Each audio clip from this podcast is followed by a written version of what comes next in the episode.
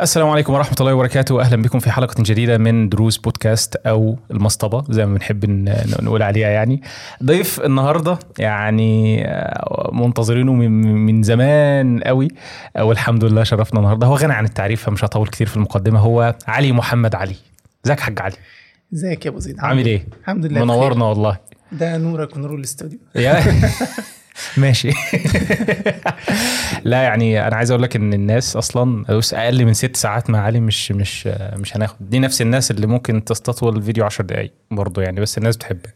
ف- يعني الله يخليك. بس هو يعني بص أنا طاقتي في الكلام ساعتين. بالتالي خلصنا منهم ساعة قبل التصوير آه اخرناك فأنتوا شوية. آخركم معايا ساعة. بعد كده بصدع. لا لا ممكن ناخد break يعني. let's let's take break يعني. آه. علي آه، ما شاء الله عنده قناة يوتيوب. آه، ممكن تكون عرفته من مراجعة الكتب. يعني علي ما شاء الله عنده آه، موهبة وقدرة وفنيات ممتازة في مراجعة الكتب واستخلاص الفوائد بتاعتها. وبصراحة فرق معايا جدا في حاجات كتير. ويمكن هو اللي خلاني أبدأ أصلا في بعض الفيديوهات الخاصة بالإنتاجية والإنجاز وال productivity systems والحاجات دي. الحاجات دي أنا في الأساس استلهمتها من علي. فعلي له فضل كبير جدا جدا علينا يعني وعلى دروس أونلاين. فشكرا يا علي والله على كل الحاجات اللي أنت عفوا بتقدمها. ده اجتهادك. إحنا في النهاية ما فيش حد بيحتكر المعرفة دي أصلا. إحنا كده كده بنتعلمها من نفس المصادر. أنت بتشارك المعرفة اللي بتتعلمه وتشاركه. وفي ناس ممكن تستفيد من المعرفة دي أكتر منك أنت شخصيا. يعني أنت أنت بحثت ودورت وقدمتها وهو بياخدها ويستفيد منها ويقدمها أحسن. في ناس بتقدر توصل المعلومة يعني ممكن ممكن توصلها لناس أنت كده كده ما كنتش هتوصل لهم. ناس أنت طبيعة ممكن الطريقة اللي بتقدمها هم مش بيستسيغوها. يعني مثلا أنا جمهوري كبير في السن شوية يعني آه بيبدأ من 25 سنة. انت عندك الجمهور الصغير شوية. فأنا أسلوبي يعني مش ممتع قوي للجمهور الصغير بينما انت جمهورك يعني أو يعني أسلوبك والطريقة اللي بتقدم بيها بتبقى محببة أكتر للجمهور اللي سنه صغير ودول هيستفيدوا أكتر من المعرفة دي في الواقع لأنها هتفضل معاهم لفترة أطول في حياتهم وجميل جدا إن هم يكتسبوها في بداية حياتهم. فيعني ربنا يرزقك الأجر عن ذلك الله يعني. يبارك لك الله يبارك. هو كله بيصب في- واحد باجتهاده يعني كل صحيح. واحد باجتهاده وإخلاصه. الله يبارك لك ربنا. يتقبل منا جميعا يعني. الأجر موصول الأجر موصول للمصدر يعني فجزاك الله كل خير عننا. الله يخليك. طيب يعتبر قناتك من أول القنوات ال... يعني تعتبر أول قناة عربية. اتكلمت في موضوع الإنتاجية ومراجعة الكتب الخاصة بتحسين الذات والكلام ده بأسلوب جديد ومختلف عن الحاجات اللي كانت موجودة قبل كده. يعني الحاجات اللي كانت موجودة قبل كده كان دايما إيه؟ تشجيع تشجيع تشجيع وشحن وشحن وشحن. بس مفيش خطوات عملية أو practical steps يعني أنت تقدر تحقق حلمك. اللي مش عارف عمل إيه أنت ما, ما عندوش دراع زيادة أو رجل زيادة أو ايا كان. آه، أنت عندك ال 24 ساعة هو عنده ال 24 ساعة. فأنت ليه ما بتحققش حلمك؟ فالراجل يشتعل ومتحمس وبعدين طب أعمل إيه؟ ف... فيعتبر فعلا أنت أول حد اتكلمت في ال... في ال- في الحاجات دي. هو أنا مش متأكد من جزئية إن أنا أول حد دي عشان ما أقدرش أحكم صراحة إن أنا كنت أول حد أو لأ ما أعرفش. والموضوعات دي موضوعات مطروحة طول الوقت فأشك إن حد يقدر يقول إن هو أول حد اتكلم فيها يعني. آه بس هو فكرة يعني طريقة التقديم إن أنت تركز على عمليه شوية إن أنت يعني تقلل شوية تحفيز وتقدم حلول عملية أكتر دي طبيعتي أصلا. أنا دي كانت خلطة غريبة أصلا وقتها. أنا أوقات كتير من أسمع حد اللي هو بيقدم لك أنت إيه محتاج تبقى مجتهد. اللي هو إزاي يعني أيوة، إيه؟ فين النصيحة هنا يعني؟ أنت قلت لي محتاج تبقى مجتهد محتاج تسعى محتاج تز... أيوه يعني أعمل إيه؟ حزلقوم. طب أعمل آه، إيه. فده كان بيضايقني أنا شخصيا. يعني أنا محتاج المعلومة بس أنت كده ما قدمتليش معلومة. مم. أنت يعني تبدو كأنها نصيحة مفيدة بس هي فعليا غير قابلة للتطبيق يعني. صحيح. فالمهم إن أنت تقدم للناس وإنك تحط نفسك دي نقطة مهمة يعني أنا دايما بفكر فيها وأنا بكتب أي سكريبت لأي حلقة. هو اللي هيسمعني هيفهم إيه من, الكلام ده. يعني أنا لو كتبت يعني لو قلت قلت الفقرة دي هو هي, هي يعني هيتقبلها إزاي؟ هو هيفهم منها إيه؟ إنك تحط نفسك مكان الشخص اللي بيسمع يعني وتعرف هل هي واضحة؟ هل هيعرف يطبق ال- الكلام ده ولا مش عارف يطبقه؟ طيب لو مش هيعرف يبقى المفروض إن أنا أعرضه بطريقة تانية أبسطه أقسمه لخطوات أكتر وكده يعني عشان يبقى قابل للتطبيق. بس فده يعني أنا بعمل اللي أنا نفسي أسمعه. يعني اللي أنا ممتاز. محتاج أسمعه لحد وبعدين. طبعا أنت عارف طبعا التفكير الهندسي الدراسه الكلية دماغك لما بتبقى مهندس اللي هو أنا أنا محتاج تبقى خطوات واضحة. ما ينفعش تقول لي حاجات في العموم كده والمعنى في بطن الشعر أو أنت حس أو أنت إيه. زي ما ناس كتير كل واحد ياخدها بمفهومه يا جماعة وكل واحد يطبقها بطريقته وكل طب أنا يعني لأ أنت قول لي خطوات واضحة. ممكن أنا أغير في الخطوات دي حسب ظروفي ماشي. لكن ما تقوليش كلام عام بدون خطة واضحة بعد كده تقول لي انت طبقها بطريقتك لأن هو أنا أنا مش عارف أطبقها إزاي. وهيحط عليك اللوم برضو لو انت ما, ما عملتش حاجة اللي انت ما انتش عارف أصلا تعملها إزاي. فعشان عشان كده أنا بقول لك يعني ما شاء الله إن انت من ال... خلينا نقول من أوائل الناس اللي اللي فعلا عندهم خطوات عملية. وفي مبادئ كتيرة جدا يعني أنا فعلا خدت المبادئ ديت من الفيديوهات بتاعتك ورحت قرأت الكتب اللي انت ب... ب... بت- بتقدم التلخيص بتاعها والفايدة بتاعتها. وأقدر أقول لك بشكل ضخم جدا إنها عملت فرق كبير جدا آه، في حياتي. ف شكرا آه، يا علي. الحمد لله أنا. استفدت من ناس تانية وبحاول يعني مهمتنا إن إحنا يعني أنا أنا دايما شايف نفسي إن أنا مجرد واحد إيه بيتعلم حاجة مفيدة وينقلها للناس بس ما بعملش أكتر من كده يعني. آه، ده مفيد وكويس وكل حاجة بس يعني إيه برضو أحيانا الواحد بيتلقى يعني صراحة مديح مبالغ فيه شوية من الناس الناس متعودة مش عارف ليه كل حاجة على الإنترنت بقت الناس على السوشيال ميديا بالذات الناس بقت متعودة تبالغ شوية. يعني مثلا أنت تختار كتاب كويس تلخصه وتعرض أفكاره بعد كده تلاقي حد بيعلق لك يقول لك "أصل أنت شخص عظيم. دي مش أفكاري أصلا. أنا قريت كتاب شكله مفيد لخصت لك افكار وعرضتها. ما فيش حاجة من اللي عرضتها هي أفكاري أصلا. مجرد أنا مجرد ناقل للمعرفة ليس إلا يعني. يا أخي. ففي وصف العظيم والمبالغة الشديدة دي يعني ما آه، ما ما لا يشكر الناس لا يشكر الله علي. أيوة، يعني فرق- أنت. ممكن تكون مستقل بال... بال... عارف إيه بالتأثير. المشكلة؟ ليه؟ مم. المشكلة لو أنا أو أنت مدركين إن دي مبالغة في غيرنا مش مدرك إنها مبالغة وبيصدق نفسه. مم. ويبتدي بقى يعتبر نفسه لأ ده أنا عظيم فعلا ده هم بيقولوا. يعني مش أنا مش أنا اللي قلت هم اللي بيقولوا. تعظيم الإيجو بقى آه بيتضخم فالإيجو والحاجات بقى دي. بيكبر ويحس بقى إن هو إيه يعني منقذ العالم أو صاحب فكر يعني متفرد سديد في حين هو معظم اللي بيعمله إن هو بينقل معرفة يعني. صح. ما فيش حد بيخترع وقد لا العجلة يعني. يحسن نقلها يعني. كمان. ففي في تلخيص الكتب يعني أنا شفت حد بيقول أنا مهم أنا يعني ممكن يلخص كتاب أفكاره تتعارض مع مبادئنا وأفكارنا بل بتتعارض مع المنطق والعلم أحيانا. وبعد كده يقول أنا يا جماعة يعني أنا أنا بلخص الكتاب. أنتوا مهمتكم بقى إن أنتوا يعني مش معنى إن أنا بلخص كتاب إن أنا متفق في يعني مع الكتاب ده في كل ارائه بس ده لا يبدو يعني فعل منطقي بالنسبة لك لو أنت عارف لو أنت مش متفق مع الكتاب ده أو مش متفق مع بعض أفكاره أو شايفها ضارة ليه بتنشرها يعني؟ هي دي على فكرة من ضمن النقاط ال- المهمة جدا اللي إن شاء الله هنتناقش فيها. آه بس خلينا قبل ما نتكلم عن عن الكتب آه في ناس مهتمه قوي إنها تعرف آه طب آه إنت بقى عندك productivity system أو نظام إنتاجية معين هل في أسلوب معين بتفضله بتتبعه؟ إزاي مثلا بتبني عادات جديدة أو بتتتبع عاداتك إزاي؟ آه، يومك بيمشي إزاي؟ وتصحى إمتى؟ و... و... و... أنا عارف أنا عارف إن أنت من الناس اللي أنت شايف إن دي معلومة مش مهمة بس أحيانا الناس لما بتشوف نموذج عملي ممكن تستلهم منه بعض الحاجات. مش معترض إن أنت يعني ممكن تستلهم بعض الحاجات من بعض الناس بس بلاش تاخد نظام بتاع حد تاني وتحاول انت تطبقه لأن الظروف مختلفة تماما. صح. آه يعني لو أنا راجل مثلا دلوقتي ما عنديش مواعيد ملتزم بيها ما عنديش شغل ما عنديش شركة بروح في ميعاد معين وبرجع منها ميعاد معين. فأنا ما ينفعش تاخد الروتين بتاعي مثلا وتقول آه أنا هطبقه وأنت راجل موظف أو طالب وعندك مواعيد وحاجات. فلازم يبقى في منطق شوية. صحيح. وأنا في الواقع لو يعني لو لاحظت أنا بتجنب بشدة إن أنا أذكر تجارب شخصية في في الفيديوهات بتاعتي. لأن كل واحد وقدراته كل واحد وظروفه. وبعدين في الواقع في ممكن نصيحة أنا ظروفي ما, ما تسمحليش أنا إن أنا أطبقها بس أنا عارف إن هي نصيحة مفيدة للي ظروفهم مختلفة عني. فده لا يمنع إن أنا أعرضها على الناس واللي يقدر يطبقها يستفيد منها. صحيح. آه بس ف آه، طبعا أنت سؤالك قلت أسئلة كتير نظام الإنتاجية العادات والحاجات دي. آه، يعني فخلينا يعني بيرد فيو كده من الموضوع. لا ولا بص هو يعني هدف أساسي أظن إن أنت لو قدرت توصل بنف... ب... بشغلك إن أنت كل يوم محتاج يعني صح الصبح وأنت عارف أنت هتشتغل على إيه بدون ما تحتاج تبص في خطة فده بالنسبة لي ده نجاح كبير لأن أنت خلاص بقت الرؤيه واضحة عندك جدا ما بقتش محتاج تقعد هشتغل على دي ولا هشتغل على دي لا أنت قدرت قدرت يعني فكرة الوان ثينج إن أنت بتقدر ترتب آه، أهدافك بشكل يبقى خلاص هو أنا الفترة دي هو عندي هدف واحد أساسي هو اللي شغال عليه.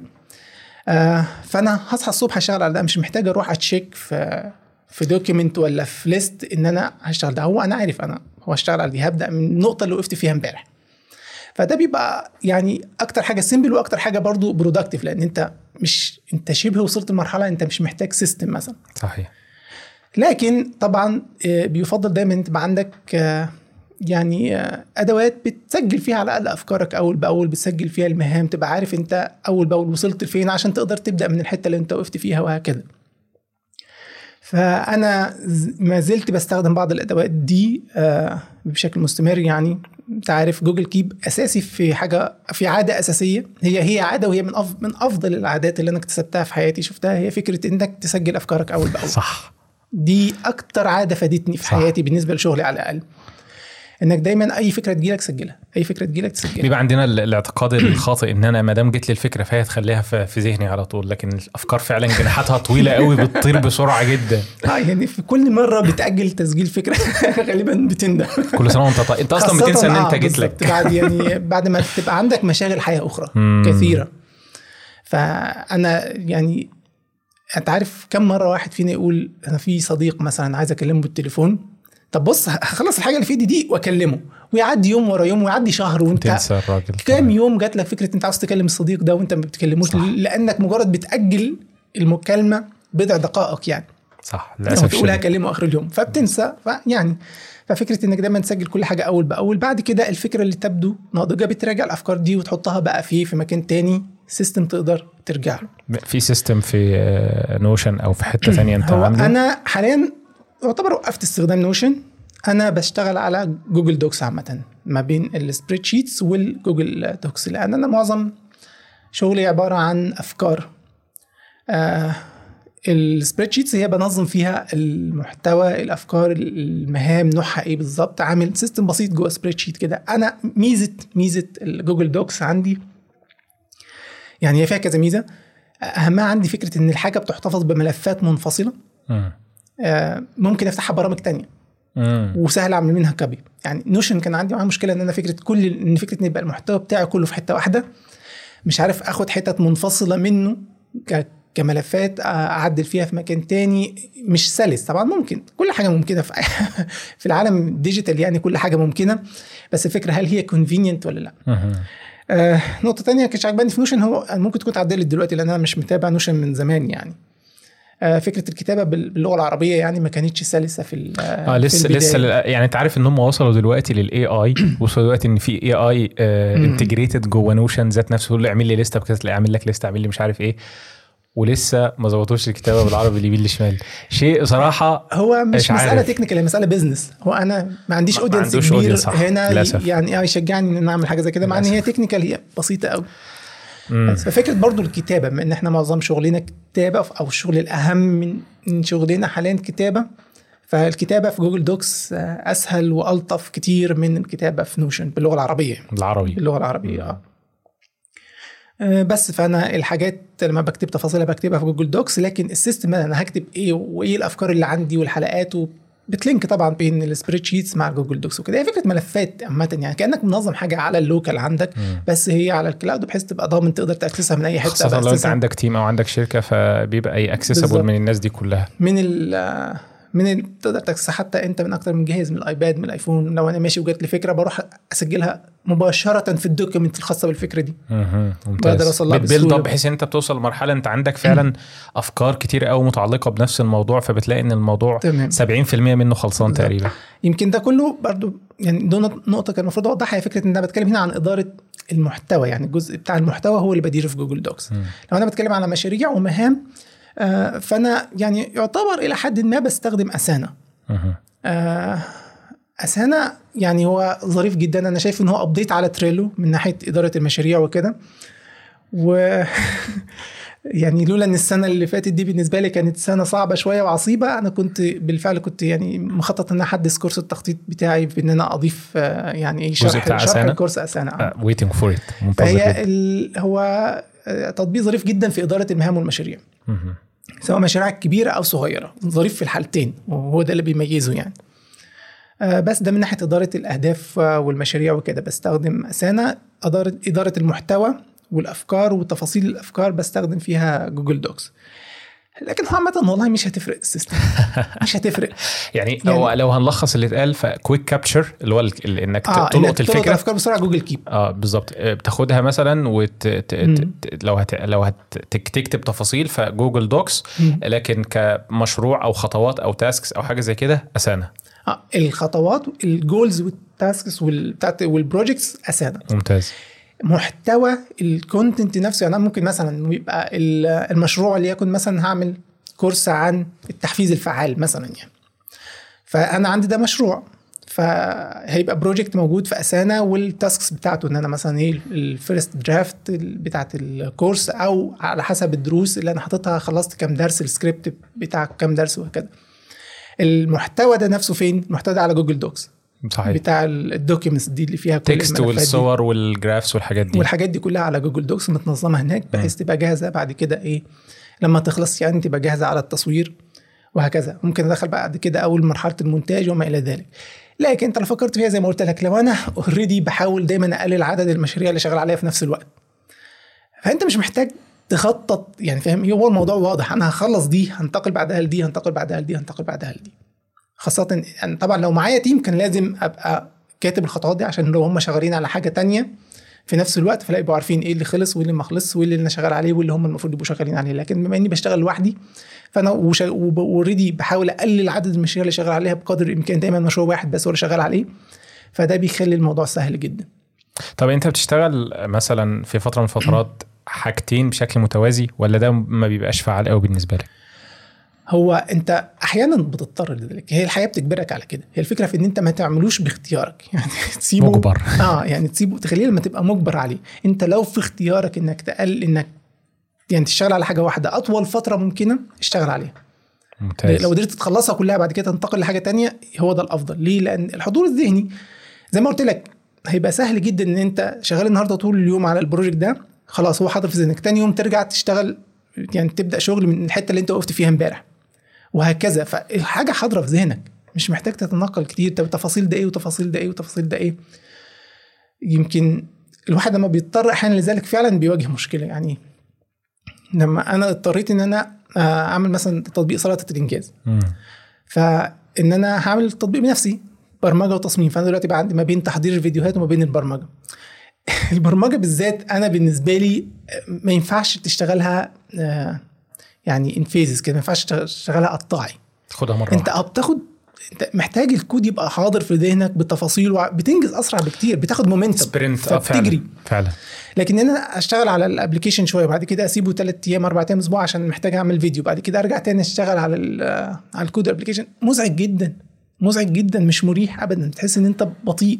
مم. في حين إن أنت ممكن لو أنا اشتغلت مدة أسبوع متواصل على ال على الابلكيشن هتلاقي إن أنت ممكن يعني الإنجاز بتاع آخر يومين بالإنجاز بتاع أول أربع أيام مثلا. اكتسبت فعلا المومنتم أو آه خلاص كل حاجة. حاضره في ذهنك فبتعمل كل حاجة بسرعة.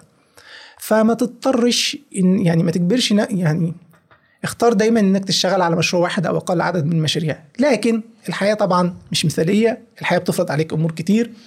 فيعني إيه ما تزودش أنت الأمور عليك. كفاية اللي بتفرض عليك. ما تزودش أنت الصعوبة على نفسك.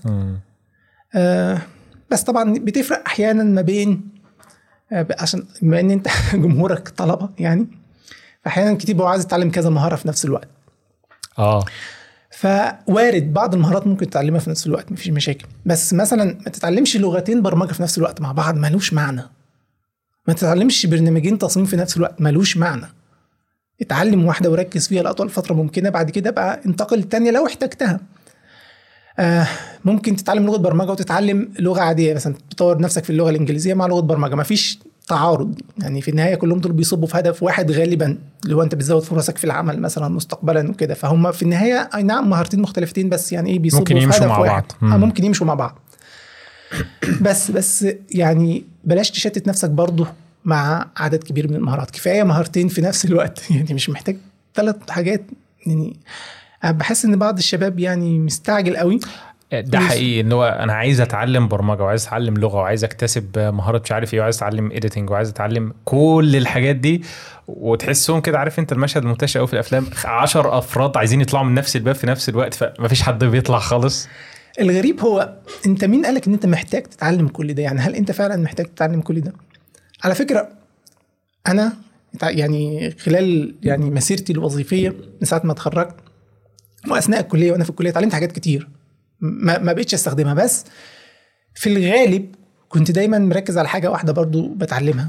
يعني اتعلمت تصميم ثلاثي الأبعاد في فترة من الفترات 3D Max بقى آه 3D Max و Cinema 4D اتعلمت الاثنين كنت بشتغل بالاول ب 3D Max لفترة طويلة مثلا قعدت سنة. بعد كده نقلت على سينما 4 دي وتعلمت بس ما كنتش في نفس الوقت بتعلم آه مثلا البرمجة بلغة PHP مثلا. مم. دي كانت اتعلمتها بس كانت في فترة تانية لوحدها. خطوة تالية. آه فأنا بالفعل كان معايا الدراسة وكنت دايما مع جنب الدراسة بتعلم حاجة واحدة تاني إضافية. يعني أنا الدراسة كده كده أنا مجبر عليها ما أنا لازم هذاكر عشان أقدر أنجح. صحيح. فما زودش بقى على نفسي حاجات تانية كتير. ما, ما فيش داعي لده. أنا بصراحة لما قرأت كتاب The One Thing شفت طبعا التلخيص بتاعك. وبعدين رحت قرأت الكتاب آه، فعلا فتح عيني على حاجات أنا أصلا قادر آه، أريليت أو قادر أفتكرها إن ده ده فعلا حصل معايا فترة من الفترات لما كنت مركز في حاجة واحدة بس. أنت فعلا التفاصيل بتبقى إيه؟ حاضرة في ذهنك على السطح. يعني لو هنف... لو لو هنقول إن ذهنك هو عبارة عن حفرة عميقة فكل مرة ب... بتنقطع وبعدين تيجي فأنت كأنك بتنزل تحت تجيب الحاجات وتطلعها لفوق. فلما بتشتغل على المشروع فعلا آه، وأنت مستمر فأنت الحاجات حاضرة على الذهن يعني في السطح فبتقدر تبيلد أب عليها بسرعة آه، تكتسب. مومنتم المثال اللي كنا ضربناه برضو مع بعض في فيديو سابق مع بعض ولا فكرة لو أنت عندك عربيتين أو ثلاث عربيات عاوز تزقهم عشان توصلهم لنقطة معينة.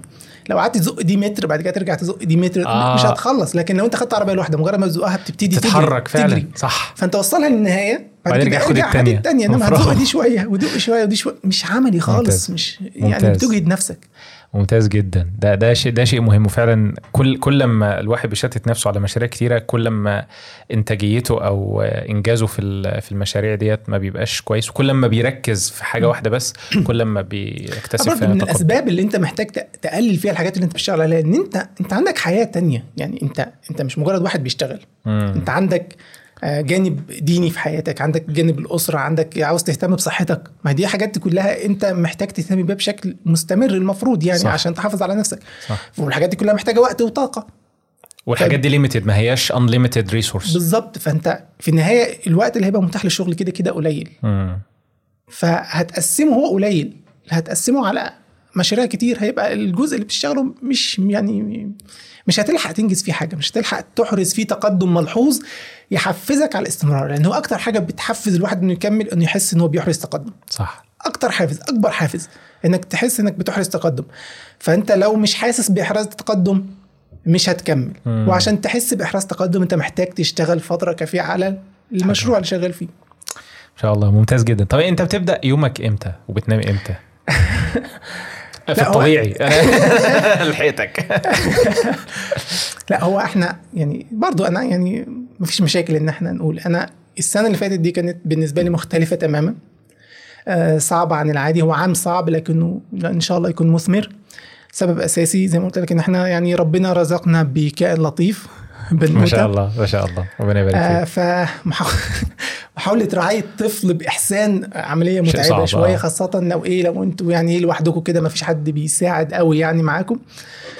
فالموضوع كان صعب. فهو حضرتك لو عندك طفل حديث ولادة في البيت فهو اللي بيحدد مواعيد النوم. هو البوس. بالظبط. هو بقى هو المدير الجديد للبيت. هو يحدد إمتى تصحى وامتى تنام. فأنا وإن كان الحمد لله رب العالمين دلوقتي يعني بقى في إيه، يعني نمط منتظم. فهو بالعادي أنت لازم تصحى الفجر بغض النظر أنت هتكمل بعد الفجر ولا ما تكملش أنت لازم تصحى الفجر عشان تصلي الفجر. بعد كده آه عادة برجع أريح ساعتين ثلاثة لغاية ما البوس يصحى. المنبه. بس فايه اللي صح فينا بيقعد في بنلعبها ونقعد معاه شوية وكده يعني. ف آه بعد كده بتبدأ يومك تقريبا يعني اليوم الشغل عامة يعني ما بيبدأش بالنسبة لي قبل حاليا قبل الساعة 10 مم. كشغل إنما هو اليوم ممكن يبقى بادئ من بدري يعني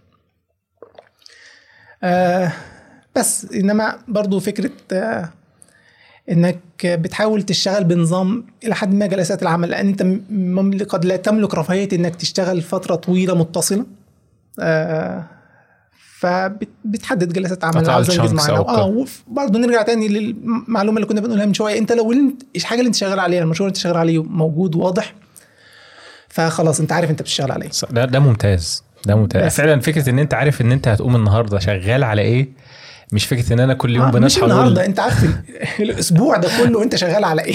كل ما كان أطول كل ما كان أفضل. آه فبيبقى الموضوع واضح. ما بتاخدش وقت هو المفروض أبدأ منين وما أبدأش منين. وبتقلل الاستريس والضغط اللي عليك إنك مقصر أو حاجات زي كده. أكيد أكيد. بس هو الإنسان بتجيله ظروف عامة من وقت للتاني الأولويات بتختلف آه. ال ال الأمور بتختلف. يعني أنا برضو الفترة اللي فاتت العام اللي فات ده مع ميلاد هذا الكيان اللطيف. كان في ميلاد مشروع تاني مع بعض الأصدقاء شغالين عليه. وطبعا المتابعين بتوعي عارفين لأن أنا مصدعهم. بالموضوع آه. شوية. لا يعني آه، مشروع هو- أكاديمية بناء. هو هو ده أصلا يعني كنت لسه أقول لك إن ده أفضل آه، تمثيل واقعي للمبدأ اللي أنت بتقول عليه. انك تبقى مركز في حاجة واحدة بس.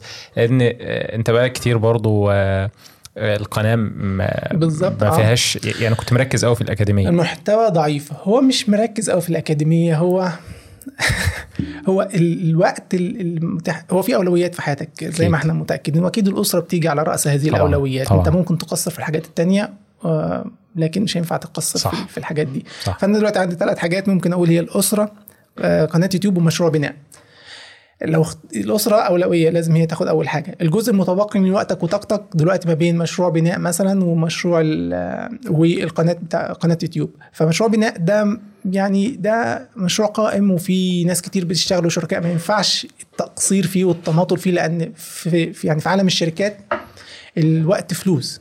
time is money آه فأنت ما ينفعش يعني تقول خلاص الحاجة اللي كنا اللي ممكن نعملها في شهر نعملها في شهرين. لا كده أنت ضاعفت التكلفة. بشكل كبير. صحيح. فبالتالي كان لازم بناء تيجي بعد الأسرة بالنسبة لي. فكان الحاجة اللي ممكن أقصر فيها هي يوتيوب. قناة قناة يوتيوب. يوتيوب بصراحة يعني. مع كل يعني آه، الاعتذار لكل المتابعين خاصة يعني أنا عارف المتابعين المقربين اللي عندي. يعني سيبك من المليون و200 مت... الرقم الغريب ده بتاع يوتيوب اللي أنا فعلا بحس ان هو بقى ملوش لازمة. مع الوقت بتحس الأرقام دي ملهاش لازمة يعني الأرقام الكبيرة بتاعت ال subscribers دي. لكن هو في جروب أنا عارف وقد ممكن يكونوا 10000 بس هم دول اللي أنا يعني بعتذر لهم وعارف إن هم بيبقوا ينتظروا المحتوى وكده. وإن شاء الله الواحد خلاص بدأ ياخد يدخل في rhythm منتظم. وأنا بال يعني إن شاء الله أنت قبل ما قبل ما الحلقة دي تتنشر غالبا يعني أنا عارف أنت أكيد عندك جدول غالبا هكون نشرت حلقة دسمة جدا في تلخيص كتاب مهم يعني. ممتاز. فالعودة إن شاء الله قريبة جدا. هو المفروض نكون عدنا قبل قبل هم يشوفوا الفيديو ده. وهي في فرصة كويسة إن الفيديو ده ينزل كمان شوية. إحنا برضه هنتكلم عن مواضيع شائكة زي الكورة اللي هي الجزء اللي أنت عاوز تتكلم فيه بقالك كتير. آه، فهنتكلم عنه كمان شوية. بس إحنا لسه إيه لسه بنسخن عشان موضوع الكورة ده موضوع آه، موضوع مهم بصراحة. آه، أنت بتلخص كتب في الأساس عن الإنتاجية وتحسين الذات والتطوير وتعلم المهارات وبناء العادات وإدارة المشاريع وحاجات رائعة جدا. آه، في معضلة بتقابل ناس كتير وهي إنه بيقرأ وبينسى ما قرأ. آه، هو هو الحقيقة حتى لو أنت قرأت الكتاب كله ونسيته كله فهو الكتاب غير فيك. يعني ده ده, ده وجهة نظري تجاه الموضوع. حتى لو أنت مش قادر تستدعيه بشكل فعال مش قادر تفتكر أنت قرأت إيه بالظبط. ف إيه رأيك في. في وجهة النظر دي؟ إن أنا بقرأ وبنسى ما قرأت. إزاي أقدر أحسن الموضوع؟ طيب هو مبدئيا يعني اللي بيسأل السؤال ده لازم يعرف انت أنت مش حالة خاصة. إحنا كلنا كده. مفيش حد بيقرأ كتاب ويفتكر 100% ولا 50% حتى من اللي قرأه خاصة لو كان كثير القراءة مم. وبينتقل من كتاب لكتاب تاني بسرعة.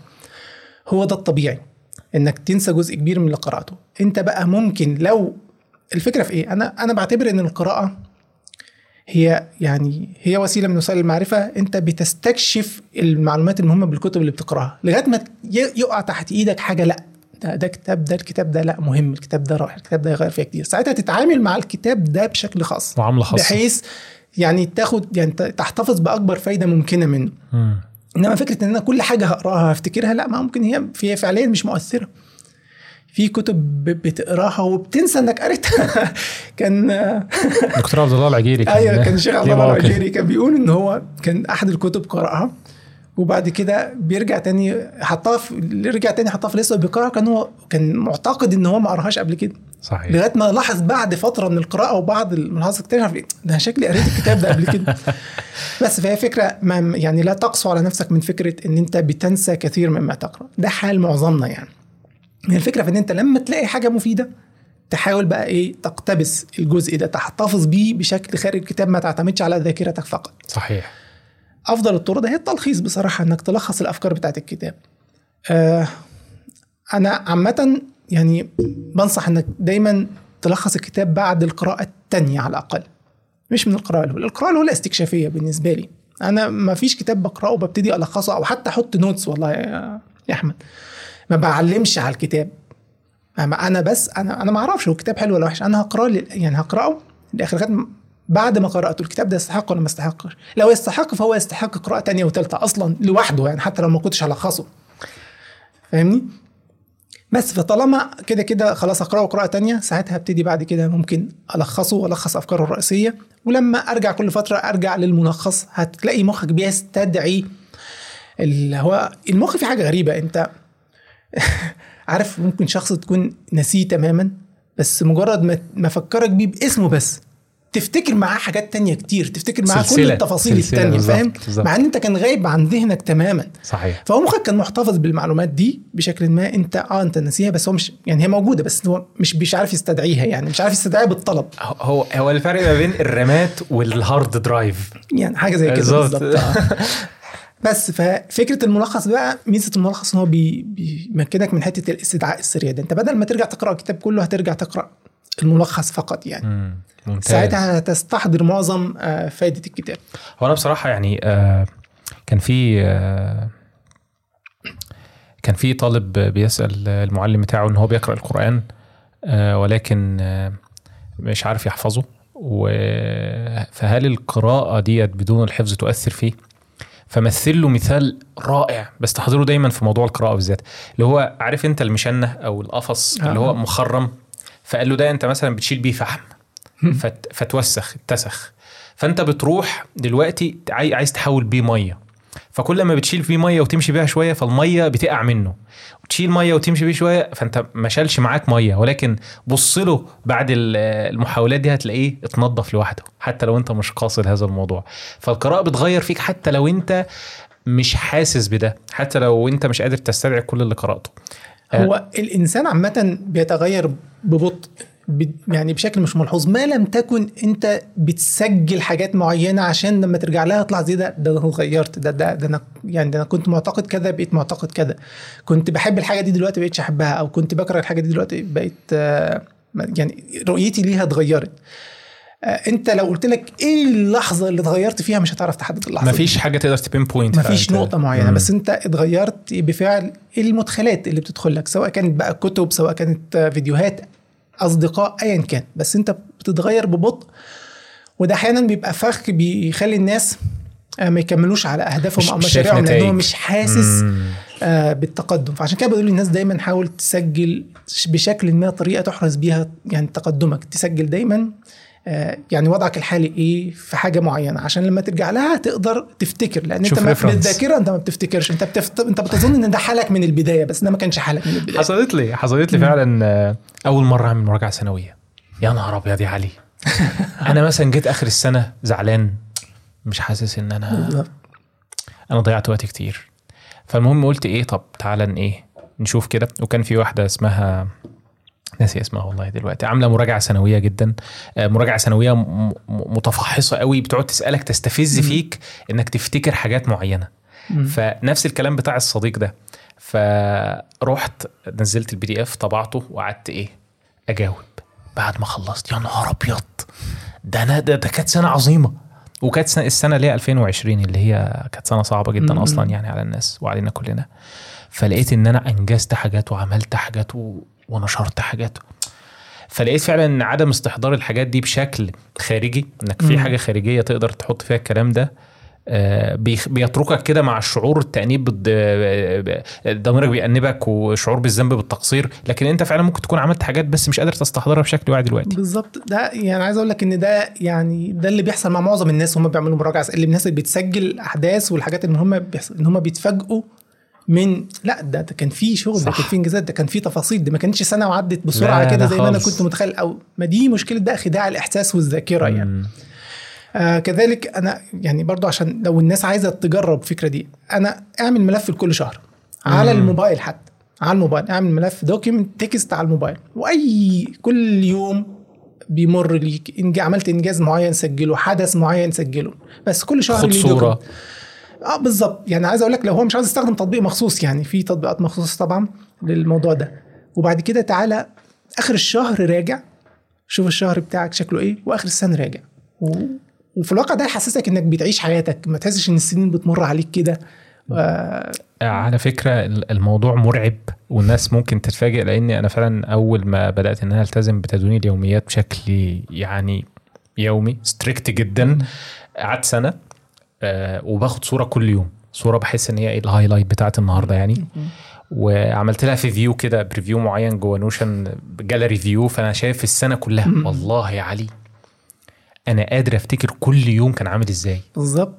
قادر أفتكر أنا كنت حاسس بإيه. قادر أفتكر الحاجات اللي أنا عملتها الناس اللي قابلتها. ما هي فكرة بقول لك إن المخ مرعب. بيبقى مخزن كل حاجة بس أنت محتاج حاجة كده إشارة. تخليه يستدعي كل الموضوع التفاصيل دي. الموضوع مرعب. حسيت إن أنا عشت السنة دي. حسيت إن أنا يا فعلا الموضوع كان ليه قيمة. آه دي كان سنة غنية ومليئة. بالأحداث والأفعال وكده. لو ما كنتش عملت كده استحالة كنت اشعر بهذا الشعور انت بتشوف الناس على ال social media كلهم بيقول لك هي السنة دي راحت فين؟ أيوة، أنا مش عارف إيه إحنا أيوة. كنا مش عارف امبارح أيوة. كنا في يناير ولا كنا في إبريل دلوقتي بقينا في ديسمبر لا هي سنة عدى زي كل سنة هي الأرض بتلف حوالين الشمس بنفس يعني المده يعني ال time هو physical constant اللي هو آه، ثابت فيزياء. شعورك انت أيوة. وإدراكك هو اللي بيختلف بالظبط فأنت بالظبط. محتاج حاجة تساعد تحفز الإدراك ده. فعلا. فأنا بصراحة من الحاجات الظريفة ومن برضه من الفيديوهات اللي شجعتني إن أنا أبدأ أدون الفيديو بتاع إن آه، تدوين اليوم على أي تطبيق. أنت. شربت كام كوباية قهوه النهارده؟ أنت عملت إيه ال highlight بتاعت اليوم؟ الحاجات اللي زي دي. فعلا بتفرق والله. ف آه، يعني اتكلمنا برضه عن التدوين في القناة هنا كتير. يعني مم. عملنا كذا فيديو عن التدوين وال journaling واحيانا بتلاقي في ناس تقول يا ما تأفوروش يا جدعان الموضوع. ويجي يجرب هذا الشخص تلاقي أنا آسف أنا كنت ما كنتش عارف. وفعلا لما جربت اكتشفت إن الموضوع life changing الموضوع وصل فعلا لدرجة إن في ناس اتعالجت من أمراض بسبب إن هو كان بيسجل آه، حاجات معينة. يعني بيزود لك حتة الوعي. أنت بتبقى أكثر وعيا بحياتك لأنك بتقدر تبص عليها بقى بتفصيل بتقدر تقيمها آه، تنظر ليها. فده بي اولا من الحاجات اللي بتساعدك إنك تتعلم حتى من أخطائك. يعني أنت أخطأت في حاجات. إن لم تتذكر هذه الأخطاء فأنت مش هتتعلم منها. تاني. آه فأنت بتكررها تاني وتالت و... ليه؟ لأن أنت رهين مشاعرك. ومشاعرك متقلبة. فأنت بتيجي تقول أنا المفروض يعني كنت. يعني متفائل وعدت يعني كنت مبسوط في موقف ما فوعدت الناس بوعود أكتر من قدراتي. وتقول في اللحظة دي بعد ما ندمت بتقول مش هكرر. بس بيعدي الوقت وبتنسى وبتروح ترجع تاني توعد ب... بأكتر من قدراتك. صح. فب... إنما أنت لو مسجل وبترجع لا الموضوع هيترسخ في ذهنك. وفعلا الدروس ال- المستفادة. يعني كان في أحد الأسئلة. طبعا في تمبلتس كتير وفي قوالب كتيرة لليوميات أو مراجعة اليوم أو ايا كان. آه، من الحاجات الجميلة قوي اللي هو إيه الحاجة اللي كانت تمام قوي النهارده وإيه الحاجة اللي مش مظبوطة. وإزاي أزود الحاجة التمام دي زي الحاجة الكويسة دي أزود منها وإزاي الحاجة اللي مش كويسة دي أقلل منها قدر الإمكان. فبتلاقي إنك بيستفز عندك أصلا عصف ذهني أو idea generation طب إزاي أقلل الموضوع ده؟ فلما تتعامل معاه بهذا الوعي أنت بتلاقي نفسك automatically ميال إنك تتجنبه أصلا ما تكرروش تاني. فحصلت معايا في حاجات كتيرة بصراحة يعني. ف التدوين اليوميات أو ال journaling وبرضه تقدر تدمجه مع تدوين الأفكار. فحاجات آه، حاجات عظيمة والله. آه، إحنا إيه اللي جابنا في تدوين اليوميات. آه، بدأنا خالص إن إحنا كنا بنسأل إن هو أنت بتعمل إيه؟ يعني في حياتك بتنظم شغلك إزاي؟ بت آه، بتكتب بتتابع عاداتك إزاي وما إلى ذلك يعني. واو الح- بص الحاجات كلها شيقة والحاجات كلها مهمة. آه كنا بنتكلم آه عن إزاي إن الإنسان بينسى ما قرأ يعني أو بينسى ال- آه. ال- الفايدة. وبرضه أنا أنا بستخدم Readwise جربتها قبل كده؟ آه، حاولت إن أنا أستخدمها فترة بس زي ما أقول لك أنا مش من النوع اللي بيقعد ياخد notes وهو بيقرأ كتير. لا أنا بقرأ الكتاب لو عجبني بعد كده أحاول ألخص آه، كل تقرأه. تاني وتلخصه. أو حتى لو أنا يعني مش ناوي ألخصه بنفسي ممكن أبقى أرجع لملخص معمول له أونلاين. ممكن حد تاني يكون عامل ملخص. فأنا لو شو بعد ما قرأت الكتاب بعد ما قرأت راح الكتاب أشوف الملخص. رحت شفت الملخص عجبني الملخص يعني حسيت إن هو لأ فعلا الملخص ده بيلخص الكتاب بشكل جيد فخلاص بقى ده الملخص بتاعي مش لازم أعمله أنا بنفسي يعني. فده لو أنا كل هدفي إن أنا أستفيد من الكتاب يعني أما طبعا أنا لو هلخص الكتاب للناس فده بيتم التعامل معاه معاملة مختلفة في تماما details يعني. أكتر و آه points في تفاصيل أكتر لأن عشان تقدر تضمن إنك يعني وضعت أكبر, أكبر قدر. من الفايدة مم. ومنعت سوء الفهم وحذرت من نقاط معينة فاهم لأن في فرق لما أنت بتقرأ لنفسك أنت عارف إن ده ينفع تاخد الحتة دي وما ينفعش تاخد الحتة دي دي تاخدها وتطبقها إزاي بس ال- اللي بيسمعك هو ما عندوش مم. الموضوع ده فأنت لازم توضحه له بشكل ما يعني. أنا بصراحة ال- القراءة عندي إن أنا بر- بروح أشوف الملخص الأول عندك وعند سري الدين وبعدين أروح أقرأ الكتاب وبعدين أجي أشوف الملخص مرة تانية. فبتبقى يعني إيه ساندوتش جميل جدا. آه،. وباخد highlights آه لو أنا بقرأ على ال Kindle يعني وبت بت... هو ده برضو بيبين لك الفجوات في بعض الملخصات يعني لما تقرأ الكتاب بنفسك لأن أنا عارف في مرة من المرات اشتركت كنت مشارك في خدمة اللي هو بي- بيلخص كتب. فأنا قلت. كويس أنا الملخصات دي هتساعدني إن أنا إيه؟ تحضير الحلقات مثلا. لا مش تحضير الحلقات خالص. أنا لا أعتمد ابدا على ملخصات أجنبية في تحضير الحلقات لكن أنا الملخص يساعدني أستكشف الكتب الكويسة بسرعة. قبل ما يعني تقرأها قبل ما أقرأها تستثمر آه، الوقت ده فيه لأن الكتب مم. اللي عاوز تقرأها كتير. صحيح. فأنا ب... لو أنا مش متأكد من الكتاب ده قوي أو مش متحمس قوي لقراءته طب ما أنا أكتفي بقراءة الملخص. لو الملخص عجبني أروح أقرأ الكتاب. مم. ففي كت... أنا أذكر في كذا كتاب أنا قرأت الملخص ما عجبنيش. بعد كده بعد فترة ألاقي واحد بيتكلم على الكتاب ده يعني كلام كويس وبيقول إن هو طب بس يا جماعة الملخص ما كانش يوحي. بذلك ابدا. مم. فاهم؟ فلما الموضوع يتكرر قدامي أقول لأ خلاص هروح اقرا الكتاب. فأقرأ الكتاب ألاقي فعلا الكتاب آه لأ الكتاب مفيد كويس. الكتاب كويس. بس هو التلخيص كان سيء. التلخيص يعني لم يعطي الكتاب حقه. يعني أو ركز على حاجات يمكن تكون مش عارف بتهم اللي عمل الملخص أكتر من الحاجات اللي هي ممكن أنا شايفها روح الكتاب أو الفكر الأفكار الأساسية في الكتاب. حلو حلو قوي خاصة كتب تطوير الذات بالذات بصراحة يعني آه ناس كتير بتلخصها بأسلوب الناجتس اللي هو أنا الحتة دي عجبتني القصة هنا ظريفة ومش عارف فابتدي أذكر لك الحتت الصغيرة اللي عجبتني بدون ما أديك صورة وهيكل كلي للكتاب هدفه إيه من الأساس وبيعمل إيه وبيقدم إيه. فالناجتس دي آه ظريفة أنا عارف إن هي ممتعة للعقل وهو بيسمعها وهو بيشوفها بس هي ما بتديكش صورة حقيقية عن الكتاب. امم فاهمني؟ أحيانا تخليك تاخد فكرة إيجابية عن كتاب سيء. لو أنا. ذكرت لك المواقف والقصص الطريفة المسلية أو العكس إن أنت بتحس إن الكتاب ده يعني كلام عام ملوش هيكل واضح. أنا ما عرفتش الكتاب ده كان هدفه إيه من الأساس. فاهم؟ حصل معايا قبل كده فعلا حصل معايا اللي هو الصورة السلبية اللي أنا الاقي ملخص حلو قوي لكتاب والناس كلها بتشكر فيه وأنا ما رحت قرأت الكتاب لقيت كتاب سيء. الكتاب ده رغم إن الفكرة بتاعته فكرة كويسة. عفوا. بس كتاب وحش. آه. يعني كتاب فعلا كان ممكن تختصره في عدد أقل من صفحات اللي هو كتاب The 5 AM Club آه. آه اللي هو روبن شارما. روبن شارما كتبه يعني بص يعني هو ثلاث صفحات. تاخد الفايدة اللي فيها وخلاص. يعني لا، أنا ما لا. أنا ما بحبش أسلوبه أساسا. حكاوي القهاوي. ويا الله. وأنا أنا بص عصرت على نفسي ربع كيلو ليمون على ما خلصت الكتاب ده والله. اللي هو كان دايما قول طب يمكن الناس في حاجة قدامها ما فيش لحد ما قفلت الكتاب والله يا علي. two stars اللي هو يعني كتاب وحش قوي ففعلا ده حصل معايا. هو ما للأسف كتب يعني كتب تطوير الذات على فكرة إحنا في الصعيد بنقول كتب كتب. آه ف... عادي. عادي. فأحيانا بتطلع كتب وأحيانا نقول كتب بص يا صاحبي فاهم؟ إحنا البودكاست اسمه المصطبة. إحنا قاعدين على المصطبة. براحتك. فكتب تطوير الذات ممكن جدا يعني فيها شغل ال marketing أعلى من كتب تانية كتير. آه. يعني ففي مبالغات شديدة في بعض الكتب. في كتب بتوصل عالميه والاكثر مبيعا وهي لا تستحق اطلاقا. marketing بس. اطلاقا marketing فقط. مم. وللأسف جمهور يعني تطوير الذات في جزء كبير من المبيعات إيه؟ يعني في جزء من الناس اللي هم بي- بيشتروا كتب تطوير الذات هم في العادي هم مش قراء متمرسين. ناس كتير معظم يعني ممكن تلاقي واحد هو ما قرأش غير كتابين ثلاثة آه هم فقط مثلا كتاب العادات السبع ليه؟ لأن هو بيسمع عنهم كتير ودول مشهورين بس هو مش قارئ متمرس فهو مم. ما عندوش القدرة على نقد الكتب بشكل جيد. بس فده بيبقى يعني أحيانا بيبقى سبب في انتشار كتب لا تستحق الانتشار ابدا. والإنسان بيحتاج شوية وقت على ما يبني فكرة إيه آه ما يقدر يقدر يفرق ما بين ال- الشيء القيم وما بين الشيء الايه اللي منفوخ آه، على الفاضي آه. يعني. آه، من الحاجات برضه أو النقاط المهمة هي فكرة وهو برضه ك- أنت كده في الموضوع قبل كده الروايات والكتب. وجهات النظر بتختلف بصراحة. يعني في ناس تقول لك بص الروايات دي ملهاش لازمة وفك فكك وركز على الكتب آه، وهي دي اللي فيها الفايدة وكده. آه، في وجهة نظر تانية بتقول لا يعني حاول إيه تنوع عشان ما تملش أو حاول في البداية إنك لو لو الروايات هي اللي بتحببك في القراءة اقرأ روايات عادي ما فيش أي مشكلة خالص. في اللي هو يقول لك إيه حاول تخليها نسبة وتناسب آه، أنا بصراحة شايف ان اقرأ أي حاجة تجيب رجلك للقراية؟ ايا كان حتى لو روايات. والروايات لا تخلو من الفائدة في في كتير من الأحيان برضو يعني. فما رأيك في هذا الموضوع يا حاج علي؟ لا هو أنا متفق إن خاصة في بداية دخولك لعالم القراءة الروايات ممكن تبقى عامل مساعد بشكل كبير. أنا بداية قراءتي كانت روايات.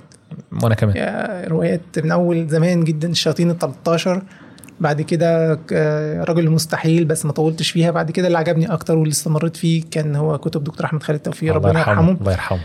سلاسل ما وراء الطبيعة وفانتازيا وسفاري وخاصة فانتازيا هي المفضلة عندي يعني. فاه لا الروايات على حسب. بس مشكلة الروايات يعني إن إيه؟ الروايات ممكن يمرر من خلالها بسهولة بسهولة أفكار سيئة. مم. فالفكرة بقى إن لو الشخص ده لسه مش ناضج فسهل يعني إيه أو ما عندوش قدرة على التفكير النقدي إن هو ينتقد الروايات فبيبقى سهل إنك تمرر له أفكار سيئة من خلال الروايات دي. لأنك بتضع سهل جدا تحط الشخص المخطئ في يعني في في وضع الضحية. والإنسان إحنا بنتعاطف مع أي ضحية على فكرة. أي شخص يقع عليه قدر من الظلم أنت طبيعي كإنسان تتعاطف معاه. بس هو ممكن يكون نفس الشخص ده المظلوم في الحتة دي هو مظالم جدا في حتت تانية كتير. مخطئ. في حتت تانية كتير. بس هو بيرج- يركز لك على الحتة اللي هو مظلوم فيها ويبتدي إيه يتناسى أخطائه. فأنت بتبتدي تتعاطف. المشكلة بقى لما تتعاطف أنت ما تتعاطفش مع الحتة دي. أنت بتتعاطف مع, مع الإنسان ككل. الكيان ككل صح. الشخص ككله. صح. فتبتدي تلاقي نفسك بتتقبل حاجات ما كانش المفروض تتقبلها. مم. وعلى فكرة يعني آه كان يعني كان في مركز بحثي مشهور اللي هو أمريكي اللي هو اختصاره PEW ده. كان بيقول إن آه بعض الأفلام والممثلين اللي هم ال- المثليين يعني آه كانوا سبب في تقبل الشعب الأمريكي نسبة نسبة الناس اللي أصبحوا يتقبلوا المثليين في الشعب الأمريكي زادت ب يعني بنسبة كبيرة خلال فترة قصيرة مثلا 20 سنة ولا حاجة مم. السبب في ذلك هو من. خلال الأفلام والروايات بتمرر وال- الرسائل دي. بتمرر الرسائل دي وأنت زي ما قلت لك أنت بتتعاطف مع الموضوع ككل بس فدي يعني فلازم تكون حذر وأنت بتقرأ أي رواية يعني المشكلة برضو إن إيه؟ في الروايات سهل جدا ان المؤلف يتملص من أي فكرة عاوز يمررها. فهو يقول لك دي دي ده, ده أنا بقول لك أنا برصد حالة دي رواية ده هو البطل فكرته كده. مش أنا دي مش أفكاري ده أفكار البطل فاهم؟ بس فبيبقى سهل جدا إنك ما تقدرش حتى تحاسب الناس دي على أفكارها. يعني. بس فدي المشكلة إنما أنت بقى لو والله هتختار روايات يعني الناس بالفعل يعني أثنت عليها وناس قالت إن هي مفيدة وناس جربتها وفيها رسالة كويسة فطبعا يا أهلا وسهلا. أنا بالنسبة لي يعني آه، الروايات هي النسخة الأكثر فائدة والأكثر امتاعا ولكن الأصعب من حيث آه، التناول من الأفلام. يعني هو- الفيلم هو إلا رواية مصورة في الأساس وفعلا بيمرروا من نفس الرسائل ديت لو تفتكر آه، إن واحدة مثلا راقصة أو ايا كان وإنها مكافحة وبتجري على فأنت بيحصل لك إيه قفلة في دماغك عارف؟ فأنت بخليك تتعاطف آه، مع حاجة. لأن هي مظلومة من ناحية تانية يعني آه، لكن مش ده الأسلوب. ما هو في ناس كتير في نفس وضعها لكن ما اتجهوش نفس التوجه لا أنت أنت أصلا بعد كده بتبص لأي واحد واحدة بتعمل نفس السلوك إن هي مقهورة ومظلومة ومدفوع عليه. ما هو أو ما تلاقي أي حد في موقف سيء ظاهر السوء. تبتدي تن- تنتقد هذا يعني السوء الظاهر فيقول لك ما يمكن كذا أيوة. كذا ويبتدي يجيب لك حالة استثنائية أيوة. غريبة. ويعممها. اللي آه بالظبط وتعممها. مش ده الطبيعي مش ده صح. مش ده الشائع. صح. صح. فاهم؟ فأنت بتاخد حالة استثنائية وتروح عاوز تعممها على السيء عشان تخلينا نتقبل هذا السيء أو على الأقل نسكت عنه. امم ودي يعني المجتمع اللي هي دي بيسكت عن السيء آه يعني مصيره إيه غير إن هو يتقبل السيد ده وبعد كده السيد ده يبقى هو العادي. ما هو ما هي بوصلة. أنت بت- بتوجه البوصلة كلها بتغير البوصلة كلها لما بتغير لما بتبتدي تعيد تعريف إيه الشيء الجيد وايه الشيء السيء. صح صح جدا. آه بس لكن آه في حتة الروايات الروايات برضو ليها ميزة أو القراءة عامة. يعني هي إحنا قلنا إن القراءة وسيلة من وسائل المعرفة. أنت ممكن برضو تتعلم من خلال الفيديوهات من خلال الاستماع من خلال حاجات كتير. القراءة هي أكتر وسيلة معرفة أنت عادة بتشغل فيها دماغك. أنت بتحتاج تتخيل بتحتاج بتديك فرصة برضو. القراءة فيها ميزة ظريفة جدا. أنت ممكن تقرأ جزء يثير في دماغك أفكار معينة فتقدر بسهولة تتوقف وتفكر في الجزء ده تتمعن فيه تفكر فيه بعمق. فده في الواقع بيعمق الفائده اللي أنت بتاخدها. في الاستماع في البودكاست صعب. يا صعب حد يعمل كده. صعب. دلوقتي أنا أقول كلمة كويسة أو أبو زيد يقول كلمة معينة فأنت توقف وتقعد تفكر ما بيحصلش. مم. مش لأنه مش تصرف طبيعي مش تلقائي لأن هتحس إن. أنت آه في فلو فأنت ماشي مع الفلو بالظبط. لكن القراءة على الأقل بتقدر توقف وتفكر وتتخيل. طبعا برضه فكرة إنك تقرأ كلمات وتحولها أنت بنفسك في دماغك لمشاهد. ده بينمي مهارة الخيال عندك. صح. معظم الناس اللي بتقرأ الرواية بعد كده يشوفوا الفيلم اللي اتبنى على الرواية دي ما بيحبوش الفيلم. معظمهم أشهد. ليه؟ لأن لو أنت خاصة قارئ يعني متمرس أو يعني قريت كتير خيالك بيبقى واسع أنت ما عندكش ب... ما عندكش ميزانية للفيلم اللي أنت بتعمله في خيالك لكن. المخرج اللي بيعمل الفيلم عنده ميزانية محدودة وعنده. آه بالظبط فهو مش هيعمله بنفس الصورة. صح. نفس الجمال اللي آه أنت فأنت بقى بيبقى متخيله عندك توق- توقعات معينة بعد كده بتشوف حاجة تانية فما بتحبش الموضوع. بتحبط بيسقط في يدك فعلا. يعني ده حصل لي كذا مرة في- بصراحة. بس آه ففكرة إن أنت القراءة بتنمي بتنمي قدرتك على الخيال. المهم بس إن أنت يعني إيه تستغل ده بعدين في حاجة كويسة. ما يبقاش الموضوع مجرد إسراف وإدمان إنك بتهرب. يعني لأن في ناس بتدمن الروايات على فكرة. مم. بتدمن حتى نوعية معينة هروب من الواقع. الروايات الروايات الرومانسية مثلا. في كثير من الفتيات بيهرب ليها عامة. آه فيعني ما خليها جزء من قر... خلي الروايات عامة جزء من قراءتك. لكن يعني آه يعني القراءة بما إنك بتقرأ بالفعل يعني أنت بالفعل بتقرأ يعني أنت ما عندكش رهبة من فكرة إنك أو ملل من فكرة إنك تمسك كتاب ما فيهوش صور وتقرأ. وتقرأ فيه. فأنت بالفعل عندك مهارة جيدة جدا. تقدر تستغلها في حاجات مفيدة بقى إنك. تقرأ كتب تانية لأ تغير حياتك بجد. فعلا. آه، ممتاز. وجهة نظر رائعة بصراحة يعني. فاقرأ اللي يجيب رجلك للقراية للقراية ونوع كل شوية. وبرضه لو حسيت بملل ولا حاجة مفيش مشكلة خالص إنك تقرأ. وفي روايات عالمية يعني الناس أجمعت على إنها حاجة فيها قيمة وفيها فائده فالتنويع تنويع مهم تنويع. مهم جدا جدا. من الحاجات المهمة بقى آه، واللي بصراحة يعني أحييك عليها وبشدة هي فكرة إن أنت متأخر في مراجعة بعض الكتب المشهورة جدا لأن فيها معارضات أو ال- الأفكار اللي الكتب ديت بتطرحها غير قابلة للتطبيق في مجتمعاتنا عامة. هو بي بي بي بي بيطرح فكرة براقة جدا وممتازة جدا وشغالة هناك وبيطلع قماش وزي الفل. لكن لما بتيجي تتكلم عن الموضوع ده هنا تحس إن في انفصال عن الواقع أو حاجة زي كده. أنا عايزك تكلمني أكتر عن الموضوع ده. هو الموضوع ده فيه تفاصيل يعني. في كتب بتتأخر يعني مثلا كتب الثراء مثلا. مم. وأنا اخترت كتب الثراء. أنا مأخر الكثير من كتب الثراء لأن رغم إني عارف ان لها جماهيرية أنا لو عملت ملخص لكتاب الأب الغني والأب الفقير ولا المليونير فاستلين ولا الحاجات اللي كلها بتوعدك بثروات كبيرة مش عارف إيه بعد كده تخش يقول لك حط فلوسك في البورصة ومش عارف إيه. أنا المجتمع اللي أنا بكلمه غير المجتمع اللي أنت بتكلمه. صحيح. هو بيتكلم عادة معظم كتب الثراء بتكلم الطبقة الوسطى الأمريكية. اللي هي بالنسبة لنا آه، أغنياء فحش اثرياء الثراء بالإضافة إن البيئة اللي هم فيها هي بيئة اقتصادية بحتة يعني هو الاقتصاد الأمريكي اقتصاد قوي جدا. ففرص الاستثمار فيه كويسة جدا. موجودة. أنا هنا ما عنديش نفس الفرص دي. فكرة إن أنا أقول لك لا روح حط في آه، فلوسك في مش عارف index 500 ولا مش عارف. أنت ما عندكش هنا أنت عندك بورصة مصنفة من أسوأ بورصات العالم. إيه؟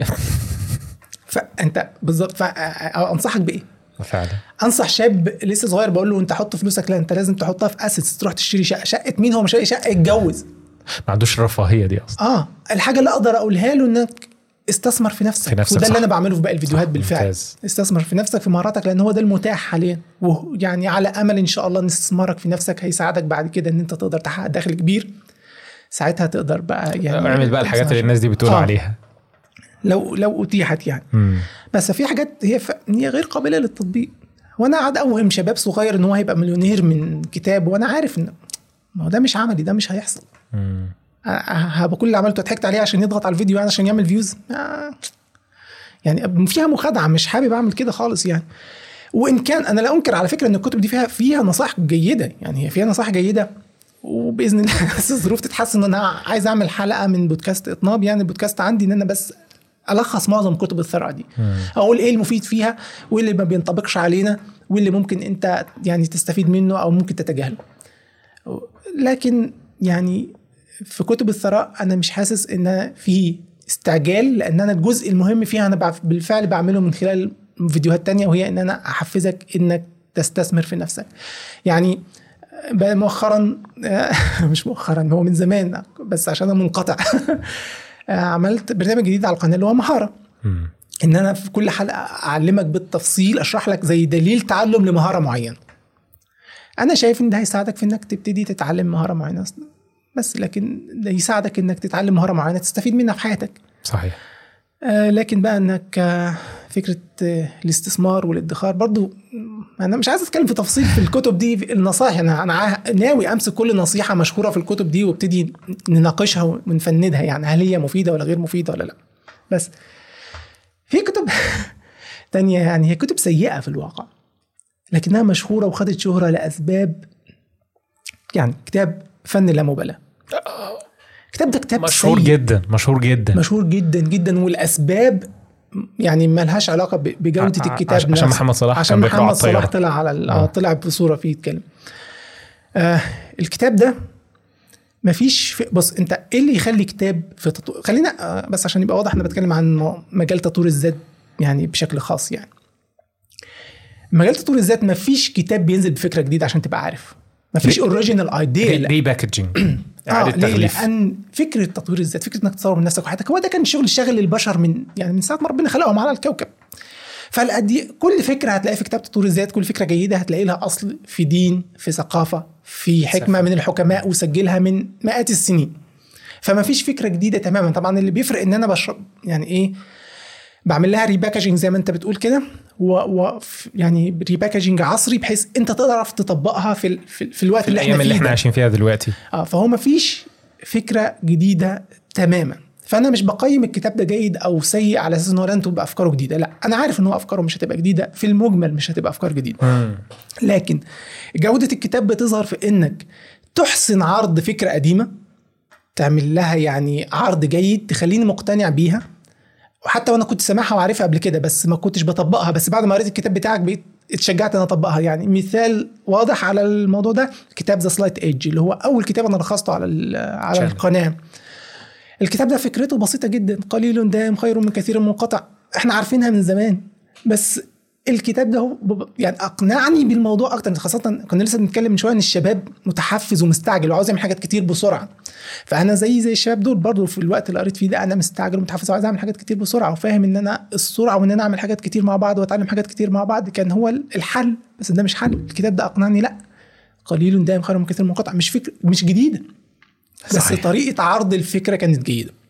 حاجة تانية تخلي الكتاب جيد إن هو يدمج بين أكتر من فكرة قديمة معروفة بحيث يطلع لي فايدة جديدة.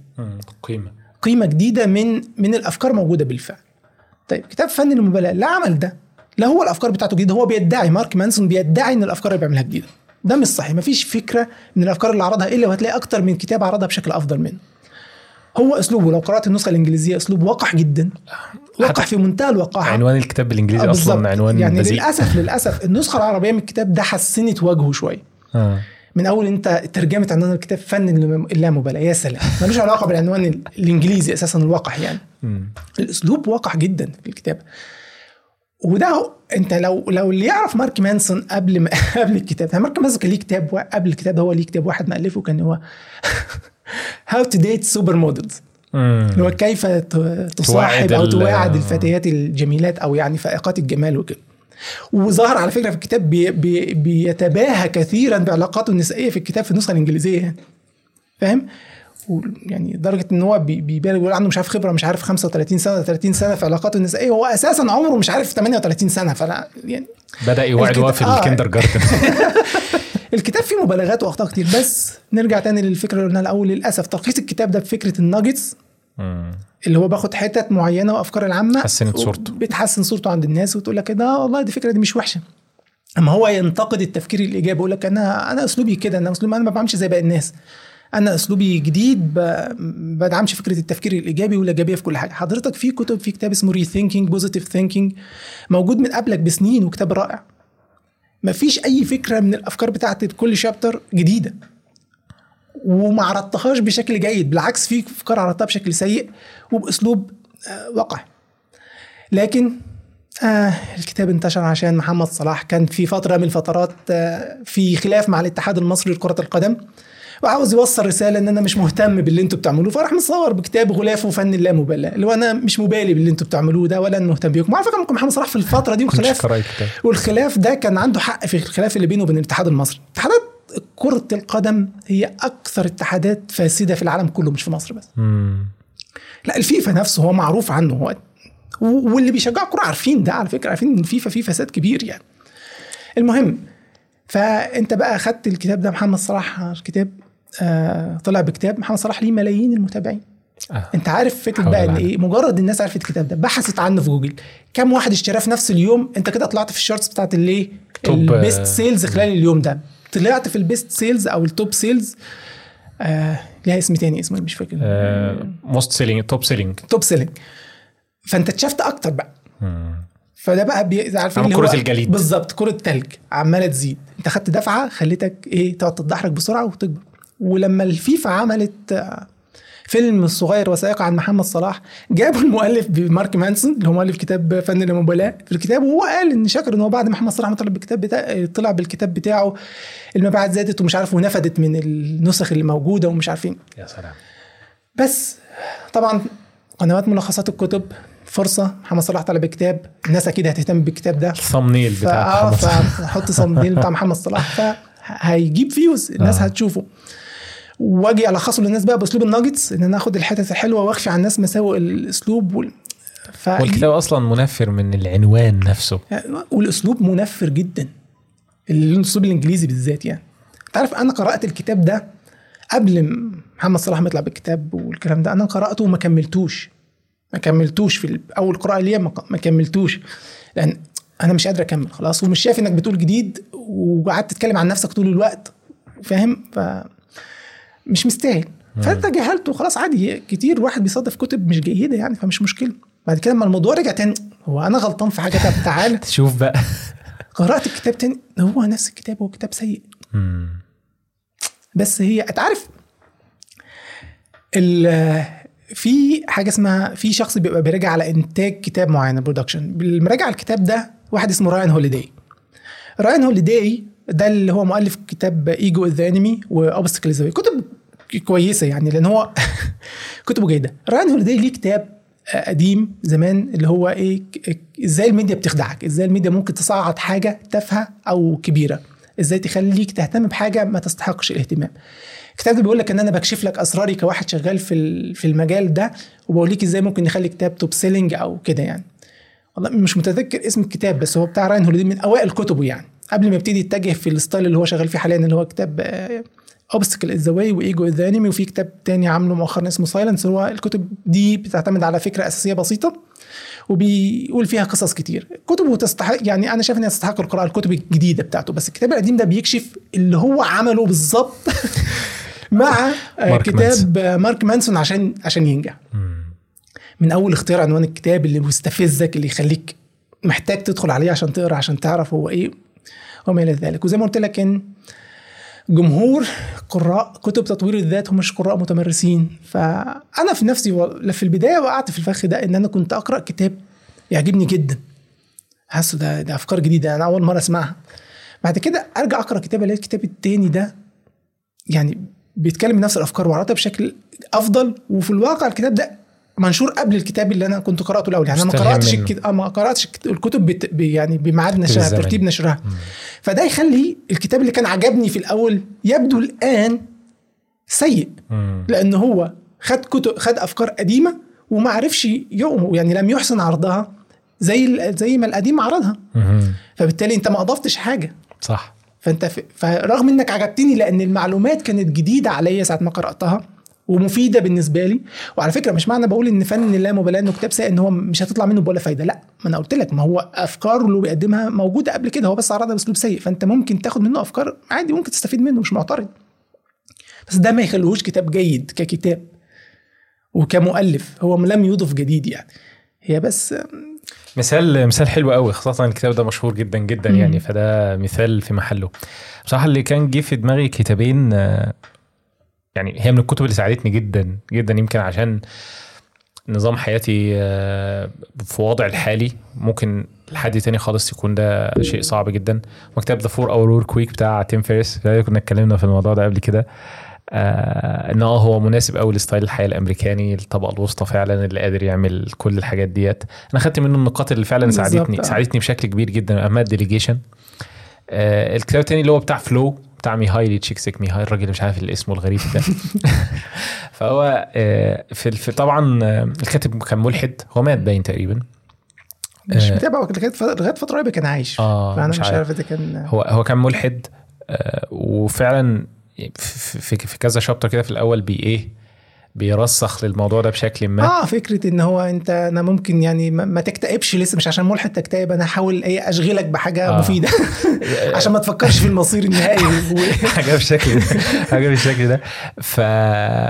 ففعلا و- أنا طبعا زي كالمعتاد اتفرجت على الملخص ورحت قرأت الكتاب فخدت بالي قوي من الحتة دي وخدت بالي إن أنت ذكرت ونوهت فعلا الجزئية دي. وبعدين فيما بعد لما أنا جيت أرجح الكتاب قلت خد بالك لأن الراجل في البداية بيتكلم عن كذا فسكيب الجزئية دي.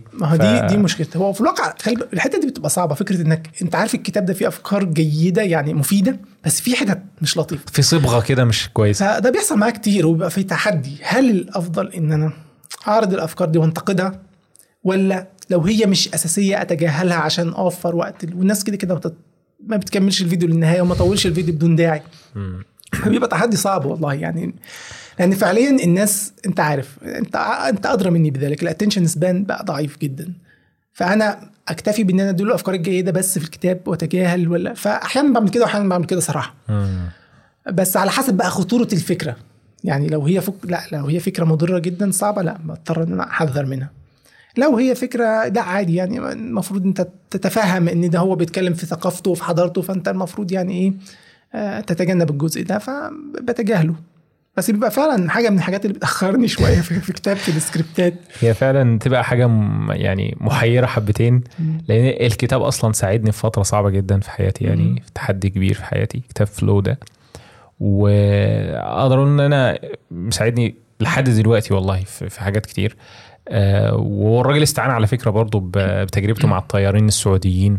المسلمين لما قال لك إن الإيمان فعلا بيفرق بشكل ضخم جدا في تقبل الإنسان وتعامله مع النوازل والمصائب والحاجات اللي زي. ديت فهو هو كان راجل يعني صادق في النقل ولكن ما ما فيش كتاب ما بيبقاش في روح الكاتب وتفكيره ومعتقداته وكل الحاجات دي. فحاول لو أنت بتقرأه تقرأه ب بحذر شوية. آه، بعقل آه. ناقد شوية آه. و... بس آه، أتمنى إنك تعمل لهم review آه، على كل حال. يعني الأفكار فعلا اللي في الكتب ديت آه، جميلة. وإن شاء الله Four Hours. Work Week يعني من زمان أنا من أول على فكرة من أول الكتب اللي قرأتها يعني.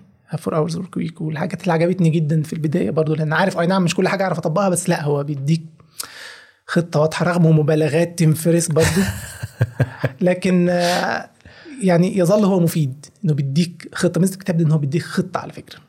مش مش الميزة. فاكر ساعة ما كلمتني اتكلمنا في الموضوع قلت لك خلي بالك إن هو في معلومات قديمة شوية عشان هو الكتاب قديم. كانت التولز أساسا اللي بيرجعها التولز- خلصت ما عادش موجودة. اللي هو بيقترحها قديمة. خلاص في حاجات تانية أحسن منها طلعت. بس صحيح. قلت لك الفكرة في في ال في الاستراتيجي اللي بيديها لك. في الخطوات اللي بيديها هو ده بيميزه فعلا. بس فأنا يعني لو لخصته فأنا بالنسبة لي هي فكرة تلخيص الكتاب ده. برضو الكتاب ده ما يتلخص الكتاب ده بالذات لو اتلخص بأسلوب ال nuggets ال nuggets بيفقدوا قيمته تماما مم. فكرة إن أنا أقعد أكلمك على ال Parkinson's law أو مش عارف إيه بحاجات منفصلة كده لا هي قيمة الحتت الصغيرة دي في كتاب Work ال Four Hour Work Week إن هو جمعهم مع بعض إن هم. حطهم لا آه، بالظبط حطهم في خطة. شغلهم مع بعض صح فبالتالي بيديك خطة واضحة إن أنت تحاول إيه لو فكرة التحرر من الوظيفة يعني لو عاوز توصل لفكرة التحرر من الوظيفة أو تقلل وقت الشغل اللي أنت بتشتغله عشان آه يعني برضو آه النقطه اللي لسه بنتكلم عنها شوية. هو عامل شابتر في الكتاب ده بيقول لك طب ليه تقلل وقت الشغل؟ يعني إيه الهدف من إنك تشتغل أربع ساعات بس في الأسبوع أو عشر ساعات بدل ما بتشتغل طول 70 الأسبوع ولا 60 ساعة. هو بيقول لك والله دي حاجة بتاعتك أنت أنت تعملها. أنت ممكن آه، تقضي الوقت في الفسح والمش عارف إيه والسفر وناس كتير عايزة تقضي السفر. لكن بالنسبة لي انا إحنا ناس كتير بيبقى عايزة تشتغل في مثلا مشاريع تطوعية. ناس عايزة بتد... بتقول إن هي ما عندهاش وقت للعبادات ما عندهاش وقت للأسرة بسبب ضغط الشغل. فأنا هديك نفس الخطة بتاعت الكتاب بس الاهداف تانية مش عشان تروح تلف العالم وتسافر. يعني لو تقدر تعمل كده ماشي بس يعني لا عشان توفر وقت أكتر لأسرتك عشان توفر والحاجات وقت المهمة في حياتك عامة. أو المهم في حياتك لو هتعمل مشاريع تطوعية لو ه... يعني في أسباب كتير يعني تخليك تستفيد من فكرة إنك تقلل وقت الشغل اللي هو بيكون مصدر دخل يعني ده اللي نقصده إن أنت مش بتقلل وقت الشغل عامة انت بتقلل وقت الشغل اللي انت محتاجه عشان يحقق لك الدخل اللي يكفيك تعيش حياة آه كريمة. ممتاز. آه طيب آه ده هيودينا للنقطة الثانية وهي حلقة بودكاست إطناب أنت كنت اتكلمت عنها باستفاضة وبتفاصيل ممتازة عن العمل الحر والوظيفة الد- الدائمة ووهم الوظيفة الآمنة عامة والنظرة الحادية للأمور إن في ناس بتبقى شايفة إن الوظيفة دي استعباد وإن هو لازم يتحرر منها وعلى النقيض شايفة إن العمل الحر هو الراحة والرفاهية وما دام عرفت اتحققته آه، فأنت مش محتاج تشتغل واكشولي أنت بتشتغل أضعاف أضعاف ال- ال- التاني يعني. بس هي- هي ال- الموضوع محتاج تفصيل ومحتاج تفصيص لأن النظرة آه، السطحية بتجحف كل واحد آه، يعني إيه حقه بصراحة. يعني أو ما بتبقاش الصورة كاملة. فلو أنا عارف إنك اتكلمت عن الموضوع باستفاضة. آه، بس لو لو تدينا كده إيه نقطة من على ال- السطح وجهة نظرك بخصوص الوظيفة الآمنة والعمل الحر. مبدئيا بس فكرة إن الوظيفة عبودية يعني آه، مش كل الوظائف يعني أنا عارف إن الوظيفة بتفرض عليك قيود. بس أي تعاقد هتعمله في حياتك هو لازم ملزم. هيكون فيه قيود مم. هيكون ملزم. انت لو صاحب شركة ما انت هتبقى مقيد مع موظفينك برضه بمرتبات لازم تدفع بمرتبات. لازم تدفع فانت فاهم هتضغط حتى لو شركتك بتخسر انت مش مش ذنبهم كموظفين. ان, إن, ان انت شركتك بتخسر هم. ما مش بيشاركوك في الأرباح صح. لما بتكسب فانت ملزم انك تقدم لهم آه، مرتباتهم وكثير من أصحاب الشركات بيحسوا في الواقع إن هم مضغوطين جدا يعني في ناس كتير اللي هو كموظف يقول لك الوظيفة عبودية ومتخيل بقى إن صاحب الشركة ده قاعد إيه بيعمل يرص ال- الملايين جنب الملايين في البيت ده مش صحيح يعني خاصة في الأوضاع الاقتصادية اللي إحنا فيها دي. فالوظيفة فكرة إن الوظيفة عبودية في بعض الوظائف وفي بعض مديرين العمل أو أصحاب العمل مستغلين. أكيد طبعا أكيد موجودين الواحد يشتغل مع بعضهم يعني. بس في ناس تانية لا محترمة جدا تديك مرونة وبتحترمك وبتقدرك لو أنت شخص ماهر في شغلك. فبلاش بقى تعميم فكرة إن لا إن الوظيفة عبودية ومش عبودية والكلام ده. خاصة وأنت أصل أنت مش مجبر تكمل. هتقولي مفيش فرص كتير. لا انت تقدر تصبر شوية تنمي مهاراتك وهتلاقي فرص. الشاطر بيلاقي فرص. فاهم؟ فما هياش لا تستحق وصف العبودية ابدا يعني. فكرة الوظيفة. ثانيا هي دايما بقول لك عشان تنتقد فكرة معينة. أنا مش فاكر هو المسيري الله يرحمه يعني هو اللي كان بيقول الموضوع ده. إنك عشان تشوف فكرة معينة كويسة ولا لا خدها إلى مداها إلى آخر. مداها. آه. الاكستريم وشوف هت... هيبقى أثرها إيه. فانت لو خدت فكرة إن الوظيفة عبودية فإحنا خلاص مش هيبقى عندنا موظفين. هيبقى كل واحد حر نفسه أنت متخيل شكل الحياة بقى شكله إزاي وأنت ما عندكش أي كيان كبير قادر يقدم خدمة ضخمة أو يعمل منتج ضخم؟ هي التليفون ده الكمبيوتر ده ممكن يتعمل من غير شركة بموظفين. ال... يعني بص كل الحاجات اللي حواليك. لازم كيان كبير يعملها يكون منظم ولازم يكون فيه التزام بمواعيد محددة عشان أقدر أدل يعني اديليفر أو يعني أحقق ال- الأهداف أو المنتجات دي أو أصنعها. أنا محتاج موظفين بمواعيد معينة. صح. فأنا لو كل الناس تحررت من الوظيفة كل الناس بقت كل واحد بقى حر نفسه ده كي- هيبقى في كمية إهدار في الموارد والتنظيم الوقت والوقت الضايع عشان تقدر تقعد تدور على freelancers يعملوا لك الشغل. رهيبة وقت ضايع يعني كبير جدا.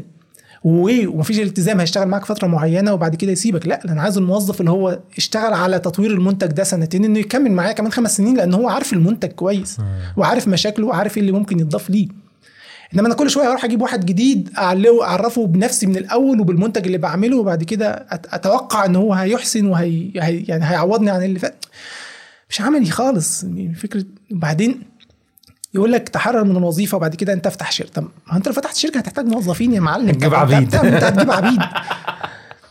فأنا المشكلة بت... المشكلة لما الإنسان يبقى منغلق على ظروفه الخاصة. يعني واحد في وظيفة سيئة دلوقتي بيسمعني هتلاقيه مش متقبل الكلام عشان هو مديره سيء أو صاحب العمل بتاعه سيء وبيستغله وبيستغل حاجته. ونفسه يتحرر. آه وهو نفسه يتحرر من ده فهو شايف في ظروف هو شايف إن الوظيفة عبودية بشكل كبير. ماشي بس أنا بقول لك انت متح... إحنا ما بنحكمش على الأمور بسبب يعني ما بنديش حكم عام على وضع خاص. أنت ممكن الوظيفة بالنسبة لك سيئة بس ده شيء لا يمكن تعميمه على باقي الناس. في ناس مبسوطة جدا في وظيفتها وفي ناس لما بتترك الوظيفة أساسا سعادتها بتقل. انتاجيتها بتقل بحيث إن هو بلا هدف. هو كان عاوز حد يشيل عنه. هو أنت في الوظيفة ال- الشركة شايلة عنك حاجات كتير. فكرة لو أنت سبت الوظيفة ورحت تشتغل عمل حر هتبقى أنت بتاع ال marketing وأنت بتاع المبيعات وأنت الحسابات وأنت كل حاجة وده بيضيف عليك هم ضغط- وحاجات ضغط انت أصلاً. ممكن تكون ما بتحبش تشتغل فيها أصلا بالإضافة إن هي وقت وجهد إضافي. صحيح. فلا يعني أنا اشتغلت freelancer موضوع التعامل المادي ده سيء جدا. مفيش أسهل فكرة أنت آخر الشهر مرتبك بينزل. في حسابك البنكي أو بيتسلمه لك في إيدك وخلاص. لكن بقى تعالى أنت في ال freelancer تعالى هتاخد دفعة أولية. طب اتأخرت في الدفعة الثانية طب مش عارف إيه. طب هتجيب دي إمتى؟ طب هتعمل دي إمتى؟ طب أنا عاوز تعديلات قبل ما ما أبعت لك باقي فلوسك. مين مين يصور الوضع ده على إنه بديل جيد للوظيفة؟ أنا مش عارف. على حسب الوظيفة. آه ممكن ده يبقى أفضل بكتير من وظائف تانية. وفي بعض ال freelancers بعد فترة من التعب وسنين وتراكم خبرة كبيرة بيقدروا يحققوا وضع جيد جدا فعلا. بس ده مش العادي. بس نصيحتي لأي حد عاوز يتحرر الوظيفه لو أنت هتاخد شغل ال freelance ده فشغل ال freelance ده يبقى حاجة مؤقتة مرحلة يعني حاجة مرحلية.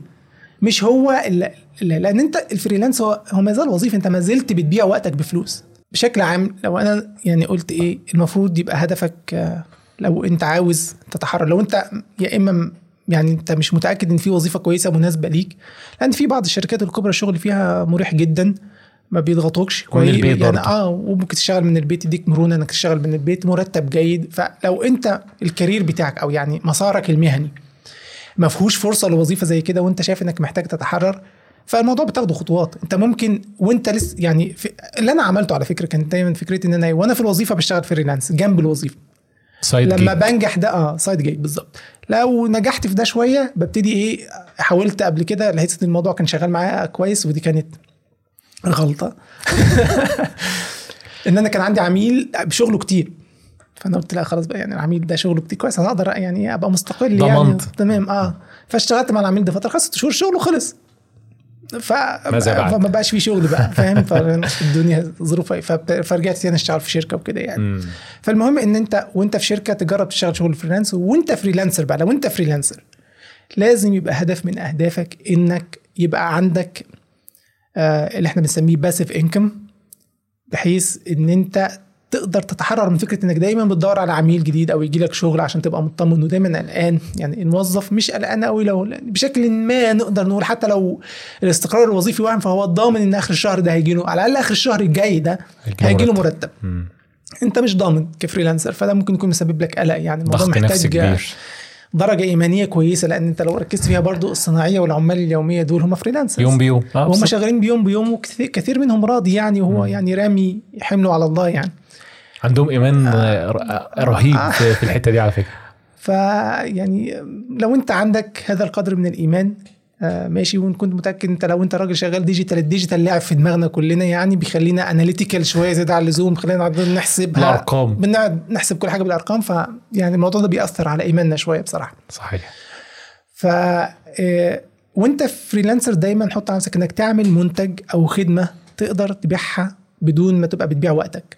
يا إما بتبيع المنتج ده اونلاين يا إما كتاب PDF paid آه، course مم. تطبيق لو أنت مبرمج يعني مم. المبرمجين بيشتغلوا freelance كتير صحيح. فأنت أنت already مبرمج و already أنت بتعمل الشغل بيبقى عندك حاجات خبرة. كتير برمجية عملتها تقدر تجمعها تحطها في فكرة في فكرة معينة فدايما حط في بالك إنك يبقى عندك حاجة مستقل يعني منتج أو خدمة بتجيب لك فلوس بدون ما تضطر تبيع وقتك عشان صح. تحصل على على المال ده من وده الناس. هيساعدك إنك تنتقل ما يعني لاحقا للتحرر من الفريلانس وتبقى صاحب صاحب عمل.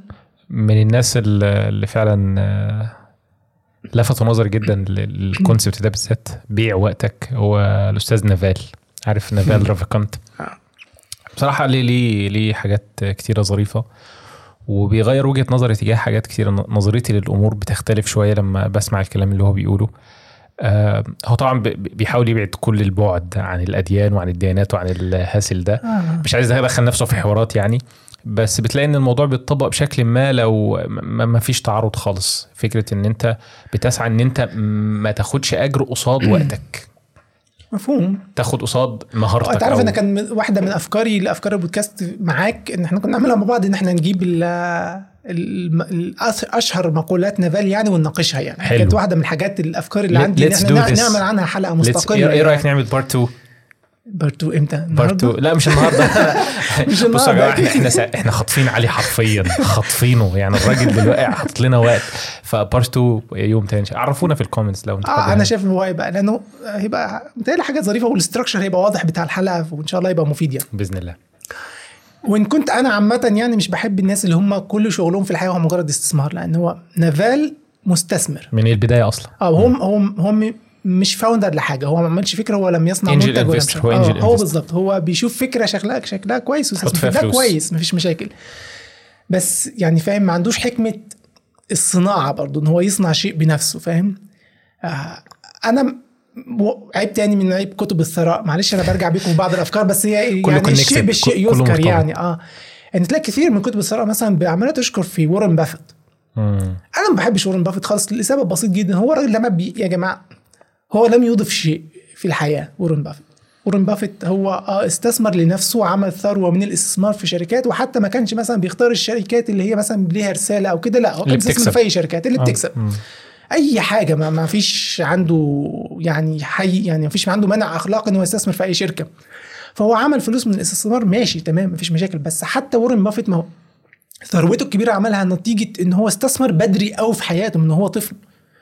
مش إن هو كان ذكي جدا في اختيار استثماراته لأن في أذكى منه في ال- ال- العائد الربح بتاعهم على استثماراتهم عدى مش عارف 60 و80% وارن بافيت متهيألي كان حاجة 20% بس هو الفكرة على مدار 70 سنة استثمار. تراكم التراكم بيعمل أرقام ضخمة. مم.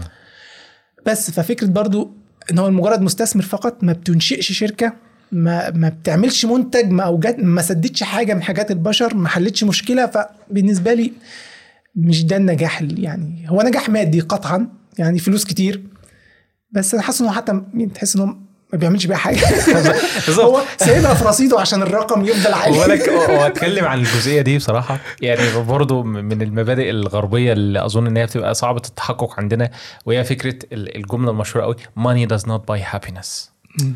يا ريس ماشي. ما انت بالنسبة لك أنت أي زيادة في الفلوس doesn't مش هتفرق. لكن بالنسبة لي أنا شاب عايز أتجوز عايز شقة عايز مش عارف إيه. آه طبعا ده هتباي a lot of happiness لغاية ما توصل لحد مستوى. الحياة الكريمة بالظبط. آه ال ال ال الفلوس هت هتزيدك سعادة بالظبط. طبعا هتزود سعادة ما فيش حد لا يعني مفيش شك إن أنت لما معاك فلوس تبقى مطمن لو ابنك عيان تجيب له الدواء ما تقوليش ده مش هيطمنك يعني أو إنك تروح بيه تعالجه أحسن علاج أو إنك تعلمه أحسن تعليم ما- هو يعني صح. صح. أكيد طبعا هي الأفكار فعلا اللي اللي فعلا آه، بلاقي إن في ناس كده متأثرة بيها اللي هو لا الفلوس مش كل حاجة. يا سيدي ماشي. بعد حد معين هي فعلا ما بتضيفش كتير. آه، اوصل إن إن فعلا أنت كل متطلبات حياتك الأساسية. الأساسية آه. أو مستوى الحياة الكريمة. بس الفكرة في إن أنت مثلا لو عندك يعني أول عربية هتجيبها هي أكتر عربية هتف هتحس بيها يعني هتضيف لحياتك مثلا في في فكرة الراحة مثلا. بالظبط. لكن بعت العربية ام 100000 وجبت عربية بمليون مش الفرق كتير. الإضافي ده مش مش هتفرق كتير. مش- أصغر صح. من الفرق اللي ضافته العربية ام 100000 جدا آه، ب- الناس فعلا عملوا عملوا دراسات أو أكيد أنت عارف الموضوع ده يعني إن هو فعلا قد- قدروا يقيسوا فرق السعادة قد إيه متناسب مع قدر الفلوس الزيادة اللي أنت بتكتسبها literally بعد limit معين ما بتفرقش خالص خالص. تمام. بس لحد ما توصل للل limit ده لحد ما توصل للحياة الكريمة اللي انت عايزها لا بتفرق. بتفرق. وبت buy happiness جدا جدا يعني. فمن ضمن برضو الأفكار اللي أنا مختلف فيها مع نافال جدا يعني لأنه هو. هو بيتكلم من حتة هو واصل لها وبيتكلم برضو مجتمع أمريكي غربي already معظمه أساسا كويس يعني. ف لا أنا شجعت اول الحلقة اللي أنت بتقول عليها دي. خلينا خلينا فعلا الحلقة دي قريب إن شاء الله. بس ما تأخرش علينا بقى قريب. ربنا ييسر. إن شاء لو الله مشيتني بدري النهارده هكررها. والله يا علي. لو اتأخرت أقل من أقل من ثلاث ساعات الناس كده هتاكل وشي يا علي. هنحاول. هنحاول إن شاء الله عشان ما تمشيش بالليل.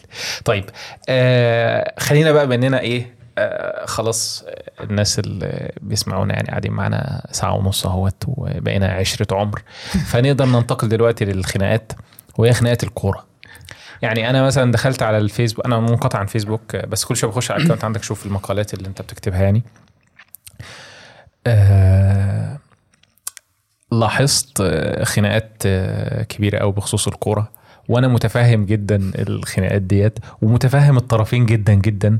آه وأنا بالمناسبة يعني من الطرف اللي, أنا شايف إن الكره واخدة حيز كبير جدا من حياتنا وإن هي ملهية ومنفذ سيء لحاجات كتير. آه وحتى ما كان في ممدوح نصر الله معانا هنا في البودكاست. حتى ممدوح يعني بنسبة كبيرة كان متفق مع نفس الكلام إن الناس بتدي للكرة أكبر من حجمها بكتير. آه وكل لما الواحد بيتعمق في الموضوع موضوع الكوره بالذات بكتشف لأ هي هي إيه آه، فساد فوق فساد فوق آه إلهاء فوق مش عارف إيه. ف انت انت أنت عايز تقولي للناس بالنسبة للكورة. أنت عارف يعني مشكلة المشاكل يعني ملحوظة قبل ما اتكلم في موضوع الكورة موضوع الخناقات. إنك لما بتيجي تكتب حاجة ويعني بتدي تنتقد فكرة معينة والشخص ده بيميل للفكرة دي هو بيحس إن أنت بتهاجمه هو شخص شخصيا. ياخد الموضوع على بياخد الموضوع شخص. بشكل شخصي فاهم؟ فالفكرة برضو إن يعني واحد مش مهتم بالكورة كل اللي بيعمله دلوقتي إن هو إيه اليومين دول بس مهتم عشان ده كأس العالم وبيشجع المغرب والكلام ده فاهم؟ فابتدي يحس إن هو في العادي هو مش مهتم بالكورة. هو بس عشان اليومين دول عشان كاس العالم. فهو يحس إن أنا بقول له إن أنت أنت شخص تافه إن أنت مش عارف إيه أنت بتضيع وقتك أنت مضيع حياتك. أنا كلامي مش ليك. أنت محتاج تنظر للواقع. مشكلة الكورة إنها وباء عام. الكورة مش الكورة مش حاجة مثلا بيتأثر بيها عدد قليل من الناس. أنت بتقول في شعب بينام متنكد أو بينام مبسوط عشان خاطر المنتخب بتاعه فاز بالماتش. شعب شعب. مش فئة عمرية من الشباب. لا رجالة ودلوقتي بقى ستات يعني المحزن إن بقت الستات كمان النساء بقت تدخل في الموضوع ده. رغم إن هي والله هي ولا مهتمة ولا تعرف قوانين الكورة ولا الموضوع فرق معاها حاجة بس هي انجرفت في موضوع إن بقت الكورة لا الكورة بقت بتمثل قيمة بقت بتمثل البلد وقيم البلد. فانتصار الفريق بتاعي في الكورة فهو انتصار لبلدي. انتصار ليا شخصيا. مم. آه. ف لا فدي بقت مشكلة إن هو الموضوع بقى وباء. في بقى في في ناس بقى بتضيع أعمارها في الكورة ناس كتير في ملايين بتضيع أعمارها في الكورة. فسيبك أنت اللي أنت اهتمامك بالكورة خفيف بس وفاكرني بقول لك إن أنت تافه عشان مجرد إن أنت إيه اهتميت بالكورة يومين ثلاثة لا في شباب هو جزء من هويته إن هو مشجع لفريق معين, معين. منتخب معين. بيعديش يوم إلا أما يتكلم عن الفريق ده ويدخل في مناقشات أو خناقات. ي share حاجة على ال social media بتاع فاهم؟ فالموضوع واخد من تفكيره كتير ومن طاقته النفسية كتير. في إيه؟ في لعبة. يا ريته بيمارسها. أنا ناس أما أجي أتكلم في الكورة يقول لك انت انت بس مقلل من موضوع الكورة عشان أنت ما تفهمهاش أنت ما بتحبهاش. أنت بتلعب كورة أنا بلعب كورة كل أسبوع. أنا بحب ألعب كورة. فاهم؟ منها رياضة منها ترويح عن النفس وكده فاهم؟ تسلية. الفكرة بس إن في فرق بين إنك تمارس لعبة كرة القدم أو اللعبة وبين صناعة كرة القدم. صناعة كرة القدم حاجة تانية أكبر بكتير فيها كثير من المشاكل كثير من المحظورات كثير من البلاوي السوداء. فاهم؟ أنت أنت في نوادي بتستغل حب أنت حبك الشديد. أنت واحد بتشجع ريال مدريد ولا برشلونة وبيجي شهر كامل في السنة الناس دي بتحط علم المثلية على كل حساباتهم بتاعت ال social media. كابتن الفريق اللي انت بتحبه وبتدافع عنه بيبقى حاطط شارة المثلية على كتفه. ما تقوليش انت مش هيأثر فيك. بيخليك تتقبل مع الوقت بتتعود مع الموضوع. هو بس الحمد لله إن إحنا دلوقتي عندنا إيه في اوما ضد الموضوع ده خاصة إن هم اتغابوا شوية في محاوله فرضه سريعا علينا من خلال ديزني ومن خلال حاجات كتير. بس أنت مشكلة الكوره خلينا نتكلم في عدة مشاكل مشاكل الكورة. ليه؟ أنا شايف إن تشجيع الكورة مشكلة كبيرة. اولا التفكير غير المنطقي من البداية إن أنت بتختار فريق وأنت صغير. أنت غالبا أنت ما اخترتوش عن علم أو عن فهم للعبة أو عن فنيات الفريق. أنت بتبقى ورثته من والدك العيلة. أخوك الكبير أصحابك.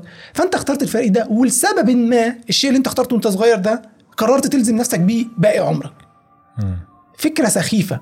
لو أنت قلت إن أنا بشجع الفريق ده عشان ده أحسن فريق بيلعب كورة فهو مش طول عمره أحسن فريق بيلعب كورة. كل الفرق بتيجي عليها تخسر. وقت مش بس بتخسر في المباراة انت لا بيجي عليك مواسم خلاص اللعيبه الجيدة عندك اعتزلت أو انتقلت لحد تاني المدرب الكويس سابك وراح في حتة تانية.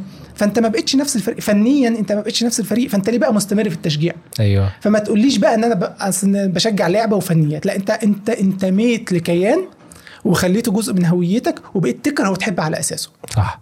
ودي المشكلة. التعصب جزء أساسي من كرة القدم. مم. كرة القدم صناعة كرة القدم مش هتزدهر بدون تعصب على فكرة ليه؟ لأن الشخص اللي بيشجع بحماس وتعصب ده هو اللي بيروح يشتري التيشيرت بتاع النادي، هو اللي بيتفرج على كل المباريات، فبالتالي بيعلي نسب المشاهدة للمباريات، فبالتالي نسبة البث التلفزيوني نصيب النادي من البث التلفزيوني بتبقى بيزيد. كبيرة، يعني هو مصدر دخل أساسي للنادي. صحيح أنت لو بتشاهد ال... أنت لو بتشجع اللعبة الحلوة مش هتشوف المباريات أصلا. أنت هتكتفي بملخص ال highlights. ملخصات بال highlights بتاعت المباراة اللي هي على فكرة مباراة 90 دقيقه ال highlights بتاعتها خمس دقائق ثلاث دقايق. أو يعني بأنصاف الفرص خمس دقائق آه. أنت إيه اللي بيخليك تصبر على 90 دقيقة؟ خوفك وقلقك إن أنت أنت عاوز فريقك يفوز. فأقل حاجة بتبقى شايفها فاهم؟ ده لا يمنع على فكرة إن في ناس بتحب الفنيات كرة القدم وعندها خبرة بيها بس ده مش ما دي المشكلة. أنا ما برصدش حال قلة قليلة اللي هي بتفهم في فنيات وتوزيع وخطط اللعب وال techniques ومش عارف إيه والفرق بين 4 3 3 و4 4 2 والمهاجم المتأخر والمهاجم والأطراف اللي مش عارف اللي بتطير والكلام الفاضي ده كله. الفكرة آه أنت أي تفاصيل الإنسان ممكن يستمتع بأي حاجة على فكرة. أنا مون أنا وأنت دلوقتي ممكن إحنا قاعدين لو قررنا إحنا نتنافس على إن إحنا جبنا ورقة وكرمشناها كده وحطيناها في basket زبالة مين يدخلها في basket زبالة؟ ممكن تبقى ممتعة جدا. مصدر للمتعة فعلا. مصدر كبير للمتعة. ده لا أنا مش معترض على إن هي ممكن تبقى مصدر للمتعة للبعض الفنيات أو اللعبة نفسها بس غالب الأمر عند معظم الناس هي إن التعصب هو اللي بيخليهم آه، يحسوا بالإثارة والمتعة. زي ما قلت لك كنت كتبت في أحد المقالات مباراة مصر والسنغال في نهائي آه، أفريقيا نهائي كأس أفريقيا. المباراة دي عشان محمد صلاح وساديو ماني كانوا بيلعبوا ضد بعض مصر. والسنغال. فلاقت اهتمام كبير جدا من خارج الناس اللي هم مشجعي ليفربول والناس اللي يعرفوهم عالميا لأن دي لعيبة عالمية يعني. فناس كتير تعرفهم فقالوا يلا نتفرج على المباراة دي بتاعت أفريقيا. فهم بيتفرجوا عليها مباراة مملة جدا جدا المباراة فنيا مملة للمشاهد واقرا واقرا تعليقاتهم وروح ابحث عن الموضوع هتلاقيهم بيقول لك مباراة مملة فاهم؟ تعال شوف بقى رد فعل المصريين أو السنغاليين. طبعا أنا ما أعرفش رد فعل السنغاليين بس أنا متوقع إنه طبعا لأن عارف الكلام، إنها نفس شعوب الكلام. آه المصريين. لا أنت بتشوف حد عامل شفت فيديوهات رد فعل على المباراة؟ يا خبر أبيض. عواطف جياشة خوف وقلق حقيقي مش تمثيل. مم. يا خبر أبيض كل كمية العواطف والقلق والخوف ده في مباراة والكرة في نص هو قلقان والكره في نص الملعب. هو عاوز فريقه يفوز عاوز فريقه فريقه يكسب. عشان أثبت لك برضو إن هي الموضوع موضوع مش حبا في متعة اللعبة بقدر هو تعصب. انت اسأل أي مشجع كورة. بعيد عن الخناقة دي عشان بس ما يبقاش عارف إن إحنا بنتخانق عن عن حاجة معينة. قول له تفضل إن فريقك يفوز بالمباراة وفي مباراة ممتعة. المباراة تبقى ممتعة وجميلة وفريقك يفوز آه آه آسف. تفضل إن فريقك آه يف... تبقى المباراة ممتعة ويتعادل ولا تبقى مباراة مملة ويفوز. انت عملت استفتاء أصلا على الموضوع ده. عملت استفتاء استفتاء على مباراة المغرب وفرنسا. بس آه. أنا عارف إن مباراة المغرب وفرنسا عشان هي مباراة منتخبات بس هي الفكرة بس إن الوضع الحالي فكرة كرة المنتخبات طبيعي بتجذب ناس كتير مم. بسبب الانتماء للبلد مش بسبب الانتماء للنادي. مم. أنا مشكلتي الكبيرة مع الانتماء للنادي أكتر بكتير من الانتماء للبلد. مم. لأن كرة كأس العالم ده شهر وهيخلص. حلو. مش قضية. حلو. لكن النوادي مستمرة يا معلم انت عندك طول بطولات. دوري. ودوري أبطال ومش عارف كأس أفريقيا ودوري أبطال أفريقيا وكأس مصر مفيش breaks مفيش breaks انت طول السنة مم. ده انت بتلاحظ يقول لك بشجع الأهلي أو الزمالك من 40 سنة هو 40 سنة كل أسبوع في مباراة مم. على الأقل مباراة يعني. فاهم هتلاقي الناس بتقول إن هي ف- عايزة تفوز بس الو- مباراة آه. مملة يقول لك أنا ماليش دعوة أنا الفريق بتاعي يفوز مم. حتى لو حتى لو مباراة المباراة مملة. كرة أنا عاوز. فريق يكسب ليه؟ لأن جزء كبير برضو من من متعة كرة القدم وده هم اللي بيقولوه مع نفسهم مشجعين لما تراقبهم من بعيد لما لكن لما تخش تواجه- تواجههم بيبتدوا ينكروا. إن جزء كبير من المتعة هو التحفيل على المنافس. التنمر. أيوه التنمر والتحفيل على المنافس. عشان كده لو ال- المشجع الأهلي مش عاوز الزمالك حتى يفوز ببطولة أفريقيا يعني حتى ببطولة هو مش بينافسوا فيها أو يعني لو افترضنا إن هو عشان ما يعليش عليه بيها أيوة بعد بالظبط كده عشان ما يقعدش يعلي عليه يقول ده إحنا ده إحنا أبطال أفريقيا وأنتوا مش أيوة، عارف إيه وكذلك الأمر. والله أنا سمعتها أكتر من مرة مم. مرتين على الأقل مم. شفت مشجع في الفترة اللي أنا كنت بشجع فيها كورة لأن أنا على فكرة أنا كنت بشجع كورة أنا عارف المشاعر على فكرة عارف مشاعر القلق والخوف دي لما كنت تبقى بتشجع هناك. فريق مم. أنا عارفها كويس جدا كان يقول لك أنا لو الزمالك ده أو الأهلي بيلاعب إسرائيل أنا هشجع إسرائيل أوف شوف كمية ال- الكراهة ضد ضد المنافس بقى شكلها إزاي إحنا في بلدنا في الصعيد وده بيحصل في كذا مكان تاني. لما مباراة الأهلي والزمالك لو الأهلي فاز الجماهير بتوعه يجيبوا حمار يلبسوه فانيله الزمالك تيشيرت الزمالك ويلففوه في البلد. ويلفوا بيه ويلفوا بيه والناس طيس وبتوع والزمالك بيعملوا نفس النظام. ومش 10 15 واحد بيعملوا كده لا دي بتبقى مسيرة. آه الأهلاوية بيصفوا جماهير الزمالك مثلا إن هم بوابين يعني قامه العنصرية ضد البوابين وضد جماهير الزمالك مبدئيا آه. التانيين بيقولوا عليهم مش عارف جهلاويه آه ال- الشد اللي حاصل بين جماهير الأهلي والمصري مثلا وال يعني في ضحايا راحت في أثر الموضوع ده. في ناس بتموت. الشغب الملاعب الكوره طول عمرها على فكرة فيها عنف وشغب. فاهمني؟ يعني فالتعصب الشديد ده والعنف اللي هو طايل برضه. المشكلة مش في إن هي حاجة نادرة يا جماعة مش استثناء لا ده طايل فئة كبيرة. واللي مش شايف إنه طايل فئة كبيرة يبقى هو مش مرت... يعني مش باصص على الواقع خالص. بعيد. بعيد. ما, ما تكلمنيش عن أنت نفسك أنت بتتابع ماتش بتاع المنتخب ولا مش عارف أنا ما أنت ما تخصنيش في حاجة مش أنت اللي بكلمك. إمكانية إن الناس عندها القدره على فكرة برضو آه في فيديوهات كتير أجنبية وعربية بتفصل لك ليه إن الكورة تقريبا بتتعامل معاملة الدين من الجماهير بتاعتها مم. مش كلامي والله مش كلامي آه جيم آه جون أوليفر بتاع اللي هو Last Saturday Tonight ده مش عارف ولا إيه عامل حلقة زي documentary كده حاجة زي كده. آه عن ليه الكرة بتتعامل معامله الدين الدحيح على فكرة كان عامل حلقة عن بيقول لك إن آه، مدى التشابه بين بين التعصب للكرة مثلا أو الانتماء للكرة والانتماء للدين. يقول لك كل واحد ليه أناشيد بتاعته ومش عارف إيه وكل واحد شايف نفسه أحسن. ايا كان ايا كان. إنكار الواقع ده مش عقلاني ابدا مش إنكار الواقع السيء ده للكوره غريب. ثانيا بقى اللعبة نفسها. أنا ما شفتش لعبة أي لعبة رياضية فيها اللعيبة بتحاول تخادع الحكم وتزوق ويعني تمثل وتدعي عشان تاخد حقها مش حقها زي الكورة. المؤسف في إيه؟ المؤسف إن الناس بتتقبل ده. متقبل آه ما يعني بتتقبل ده من. اللعيبة بتاعتها. ما. كله بيعمل كده. مم. أنت أبو تريكة اللي هو كان يعني بيوصف بالقديس هو نفسه كان بيحاول ياخد ضربات جزاء غير مستحقة وبعد كده هو نفسه الراجل يعني ربنا يكرمه اعتذر عن ده. يعني هو عنده شجاعة الاعتذار. قال إن دي غلطة ومفروض ما تحصلش المفروض غيره ما بيعتذرش. ومشجعي الفرق ما عندهمش مش مشكلة مع اللاعب بتاعهم اللي بيمثل لو ياخد ولو خد ضربة جزاء مستحقة ولا هتفرق معاه. ما دام هيكسب. طالما هكسب. مم. لما يبقى فريقي آه، كسبان والفريق التاني أو أو لما يبقى فريق كسبان وخلاص في نهاية الوقت بتاع المباراة ما عنديش مشكلة إن اللعيبة بتاعتي تحاول تضيع الوقت بشكل غير قانوني تمثل إن هي تعبانة تدعي. ما عنديش أي مشكلة.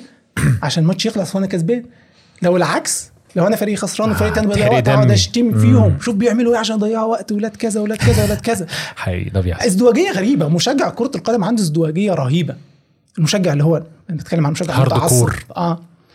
بتخليه يتقبل الزور بتخليه يتقبل فعلا الظلم. لما الحاجة الظلم يبقى في صالحك 100 100 لو آه، لو ضدك لا يبقى بيكسر مبادئ كتيرة قوي. فبيكسر بيزرع فيه حاجات كتير سيئة يعني. آه الصناعة يعني واحد يقول لك إن كرة بتلهي الناس ده دي تصرفات فردية وأنت تلوم على ال- الفعل الفردي للشخص. يعني لو شخص مثلا كرة القدم بتلهيه عن الصلاة مثلا فأنت بتقول دي ما تلومش كرة القدم لوم الشخص. حضرتك أنا بلوم صناعة كرة القدم اللي حاطة مواعيد المباريات في مواعيد الصلاة صلاة المغرب.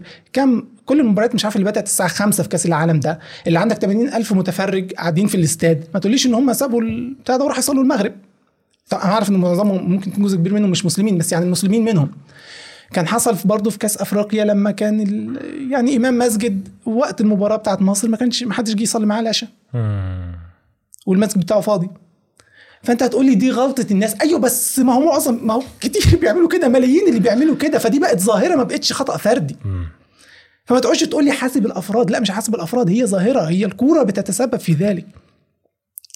لو أنت واحد مثلا بتصنع سكاكين أنت واحد بتعمل سكين السكينة أداة مفيدة. بتستخدمها في الطبخ في البيت حاجة مفيدة.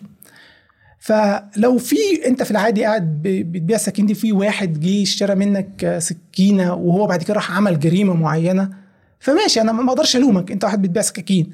بس لما تبقى معظم زباينك بلطجية لا يبقى في مشكلة هنا. أنت تانية. عارف إن الناس دي بتاخد السكينة مش عشان تقطع بيها الخيار.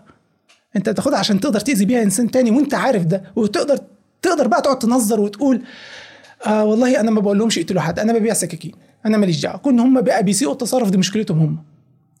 لا أنت عارف إن إن دي بقت ظاهرة وأنت بقيت معروف بالموضوع ده وبقيت الناس بتيجي تاخد منك السكاكين عشان يعني جزء كبير نسبة كبيرة بتيجي تاخد منك السكاكين. عشان التصرف ده. فما ينفعش تتم- تتملص من المسؤولية يعني. صح. بس ال... أنا ده كله على فكرة بتكلم برضه عن المشجع العادي. أنا لسه يعني إحنا لو- مش ه... أنا مش هجيب سيرة الألتراس أصلا لأن أنا هقول إن هم فئة صغيرة مش ه... مش مش مش هعمم مش هعمم تصرفاتهم يعني بس لا أنا بتكلم عن المشجع العادي فكرة برضه إن أنت الوقت مش قليل المشجع العادي وقت مش قليل بقول لك أنت دلوقتي بقى عندك شخص مش مجرد أهلاوي أو زملكاوي لا ده أهلاوي آه مدريداوي ده يعني بيشجع في مصر الأهلي مثلا بيشجع في إسبانيا ريال مدريد بيشجع في إنجلترا مانشستر ليفربول مثلا يونايتد. آه, آه مانشستر يونايتد في إيطاليا بيشجع يوفنتوس مثلا آه. مش عارف فين بيج... يعني فرنسا بيشجع مش عارف باريس سان جيرمان الانتماءات حاجة. دي. آه وفوق ده كله بيشجع يا إما رونالدو يا إما ميسي لأن هو لازم يختار واحد ما بينهم طبعا لأن فاهم؟ لازم تقول على واحد فيهم أحسن واحد في الدنيا وتقول على التاني وحش ملوش فيها. بس عندي تعليق بسيط جه في دماغي امبارح. آه، هو ماليش في الكورة أصلا يعني بس الناس بتقول دايما على ميسي إن هو معزة. تمام؟ GOAT GOAT اختصار great of all time GOAT يا جماعة the greatest of all time يعني GOAT ديت آه، بالإنجليزي هي اختصار حاجة زي ال FBI زي مش عارف ال CIA زي الحاجات ديت. اختصار حلو إن لما تقول لحد هي the GOAT يعني هو أجمد واحد آه، على سطح البسيطة. واخد بالك؟ فازاي دي اتقلبت عندنا؟ معزة. what the hell متهيألي لا متهيألي سخرية. هم الناس بتهزر. يعني الناس الناس عارفة إن هي بتهزر. آه. سيد معزة هو. لا هو الناس الناس عارفة إن هي. بتهزر. يعني عشان هم شافوا الموضوع ده وفهموه بس بعد كده لقوا إن الإفيه حلو ف... مسكوا فيه. فاستمروا فيه آه. آه. بس فبرضه شوف من الغر... الغرابة. يعني موضوع ميسي ورونالدو ده. يعني أنا متفاهم إنك تشوف واحد فيهم أحسن من التاني. مش مشكلة عندي يعني. موضوع نسبي. بس إنك تبتدي تقلل يعني على الأقل شوف ده الأول وشوف ده التاني. يعني ده أحسن واحد وده تاني أحسن اللي واحد. بعده، آه. لا ما بيحصلش كده. بيحصل إن ده أحسن واحد وده لازمة. منفوخ ده شخص غير مستحق ده في 100 واحد تاني أحسن من من ده. إجحاف إجحاف إجحاف شديد. دي. الكورة بتعلمك الإجحاف تشجيع الكورة بيعلمك الإجحاف. فاهم؟ آه يعني فهي بت... بت... بتؤسس لخلق سيء كتير والمؤسف إنك برضو إن في أطفال كتير بيتابعوها من صغرهم وبيتشرب ال- وبيتشرب الموضوع ده. آه فليه؟ هي هي كلا... ما إحنا بننسى في وسط ده كله إنها لعبة. آه، فاهم؟ ك- فكرتني بفيديو كنت شفت الأب مصور ابنه وهو بيتفرج على فيلم. شفت أنت ال... أنا اتحرق دم شفت أنت الفيديو ده؟ بشكل. شوف هو لعيب بيت آه، مش عارف وكلمة أنت بي... أنت بتعلم ابنك إيه؟ آه. انت زرعت في ابنك كمية تعصب. أنا والله بجد نفسي الناس اللي بيقعدوا يشوفوا المثال ده اللي بيقعدوا يقعدوا ينظروا ويقول لك والله دي أخطاء فردية مش أخطاء فردية. لا الطفل بيرتبط. كم طفل ارتبط بمحمد صلاح. كم طفل بقى هدفه دلوقتي إنه يبقى لعيب كورة؟ ودي مأساة تانية.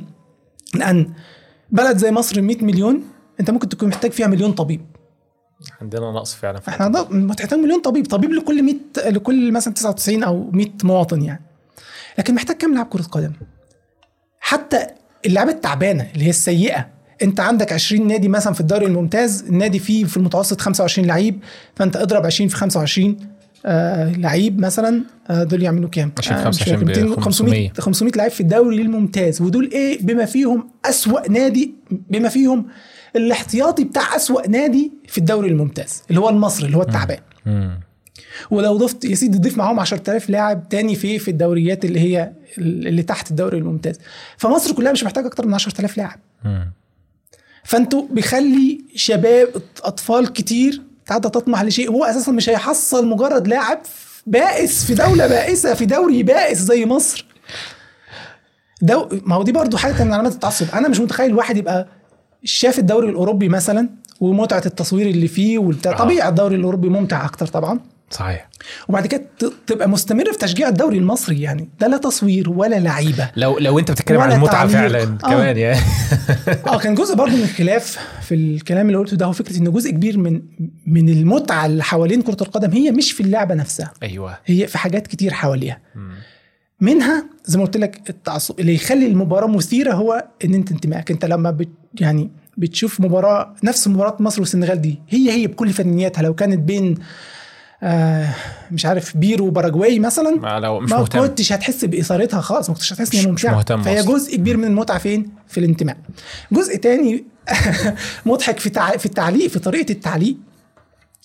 يعني المعلق فعلا بي... بيوهمك بي... يعني إن المباراه ممكن يوهمك إن المباراة ممتعة وهي مش ممتعة ولا حاجة. بيفرق فعلا صح. يعني الشوالي مثلا تحسسك هو بيعلق على حرب من حروب البسوس ولا موز يعني تحس انك في حرب عالمية بيوت الشعر اللي ومش عارف بيقولها إيه. آه مش عارف إيه اسد التيرانجا مش عارف إيه حاول اللي هو إيه يا عم في إيه؟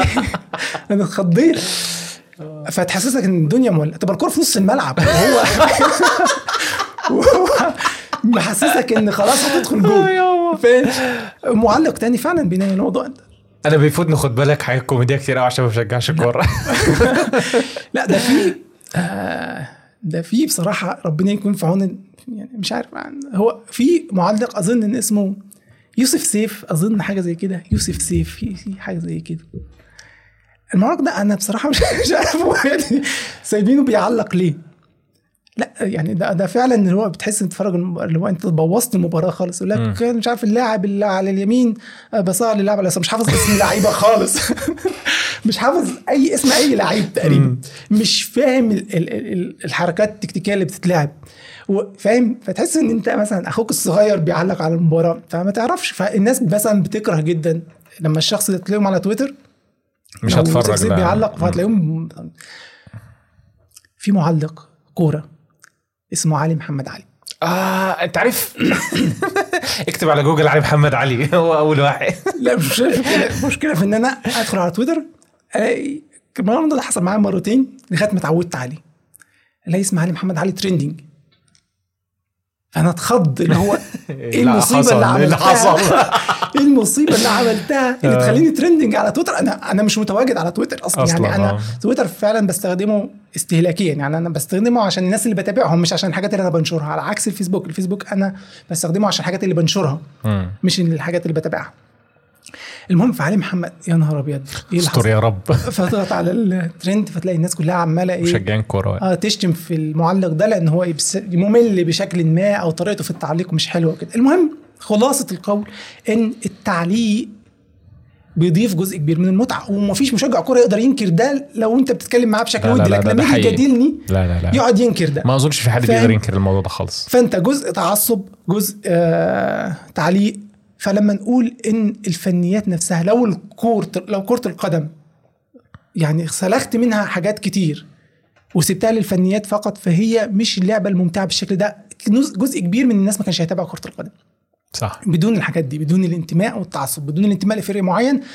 معظم الناس كانت تكتفي بمشاهدة الملخصات ده ده إن شاهدوها أصلا وللمباريات المهمة مش لكل مش المباريات، فاهم؟ آه معظم الناس ما كان جزء كبير ما كانش هيهتم.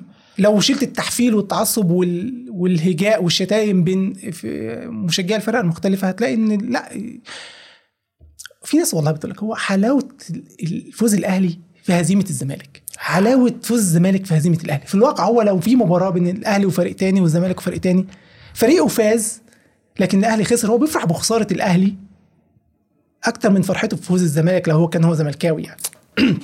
أنت متخيل الخلل اللي حاصل؟ المشكلة إن ده والله بينتج عنه النهايه ناس كتير ملايين بتستهلك جزء كبير من طاقتها النفسية في, في الموضوع. ده. يا جماعة ده ما يبقى بقاش اسمه ترفيه خلاص.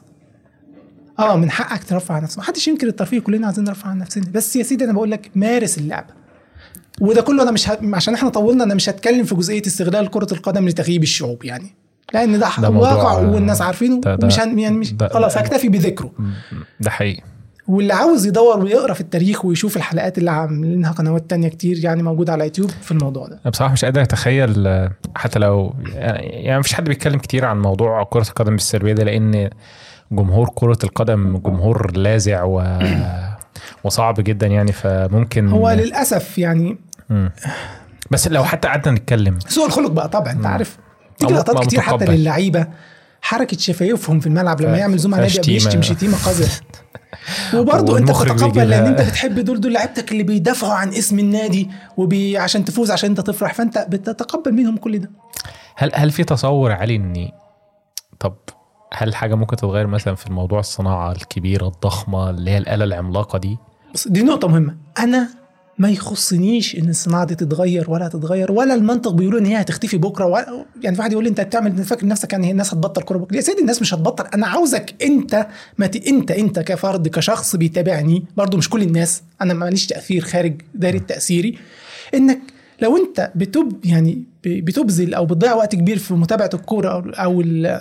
أو بتبذل طاقة نفسية وبتزعلك قوي أو بتفرح لا إنك تهدى شوية.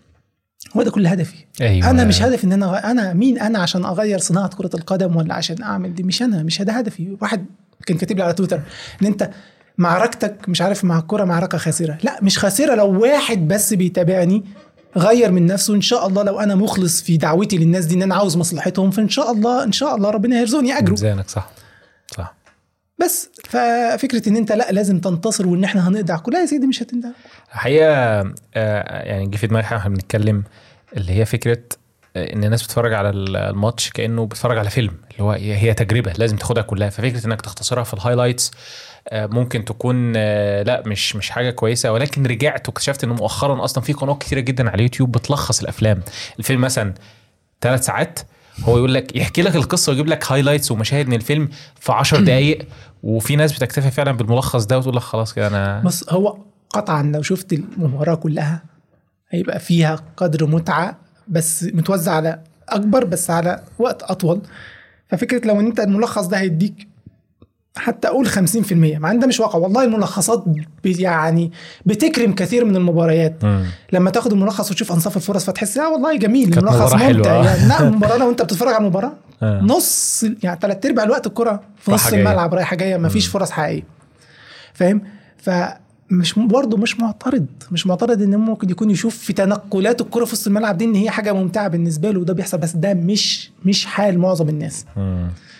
معظم الناس ما بتبصش على الفنيات ما بتفهمش الجملة التكتيكية اللي عاملها المدرب مش عارف إيه أساسا الكاميرا اللي بتصور الماتش هي نادرا ما بتديك view يعني بتحصل بس لحظات قليلة في الماتش إن هو يديك view كبير على الملعب. بحيث تشوف توزيعات اللعيبة ومين بيتحرك أنت بتشوف اللاعب اللي بيشوط بعد كده أما الكرة توصل تشوف اللاعب اللي وصلت له الكوره إنما ما بتشوفش المتعة كانت في إنك تشوف اللاعب ده بدأ يتحرك من إمتى؟ لما اللاعب ده. مسك الكورة مثلا فأنت كده تفهم الجملة التكتيكية ما بيحصلش إن هو مخرج المباراة عاوز يعمل قصة صح عاوز يعمل قصة من رد فعل اللعيبة رد فعل الناس اللي هم على ال bench رد فعل الجماهير جماهير، آه. مش عارف ويبتدي يحاول يجمع لك قصة وهو ده اللي بيخلي الناس يعني إيه تتفاعل وممتع والكلام ده في صحيح. في المباريات إنما ما تقوليش تكتيكيا المدربين نفسهم بيبقى لهم كاميرات خاصة على فكرة عشان ي... لأن أي مدرب محترم أي نادي محترم عادة بعد كل مباراة بيراجع- بيراجع, المباراة. اللي لعب ده عشان يشوف الأخطاء ويصححها والكلام ده فبتبقى في كاميرات في الاستاد في, في يعني في فيو واسع كده مش فاكر اسمها إيه والله.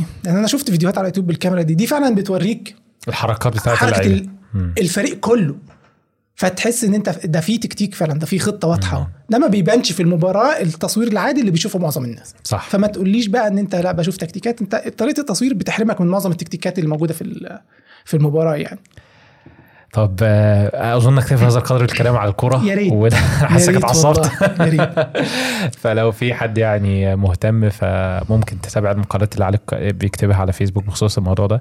وإن شاء الله ممكن هو حتى يتكلم في حلقة إطناب آه، بودكاست عنده على القناة. هو أنت لو عندك استعداد إحنا ممكن نعمل فيلم وثائقي عن عن الكورة. لأن أنا عندي أفكار معينة بطريقة عرض معينة. ممكن توضح للناس المشكلة بشكل أكبر يعني. خلينا بس يعني أدي فيديو كمان تعاقدنا عليه مع. وعود وعود وعود. همضيه آه. لسه بقول ما تديش وعود وانت في وقت إثارة. عظيم جدا. طيب هي في بصراحة في مواضيع كتير أنا كاتبها وحابب إن أنا أتكلم فيها بس برضه مش عايز مش عايز أخرك فهحاول نمشي سريعا كده. من الحاجات اللي أنا ملاحظ إنها بدأت تتسرب شوية لمجتمعنا هي الفيمينيزم أو النسوية أو ايا كان.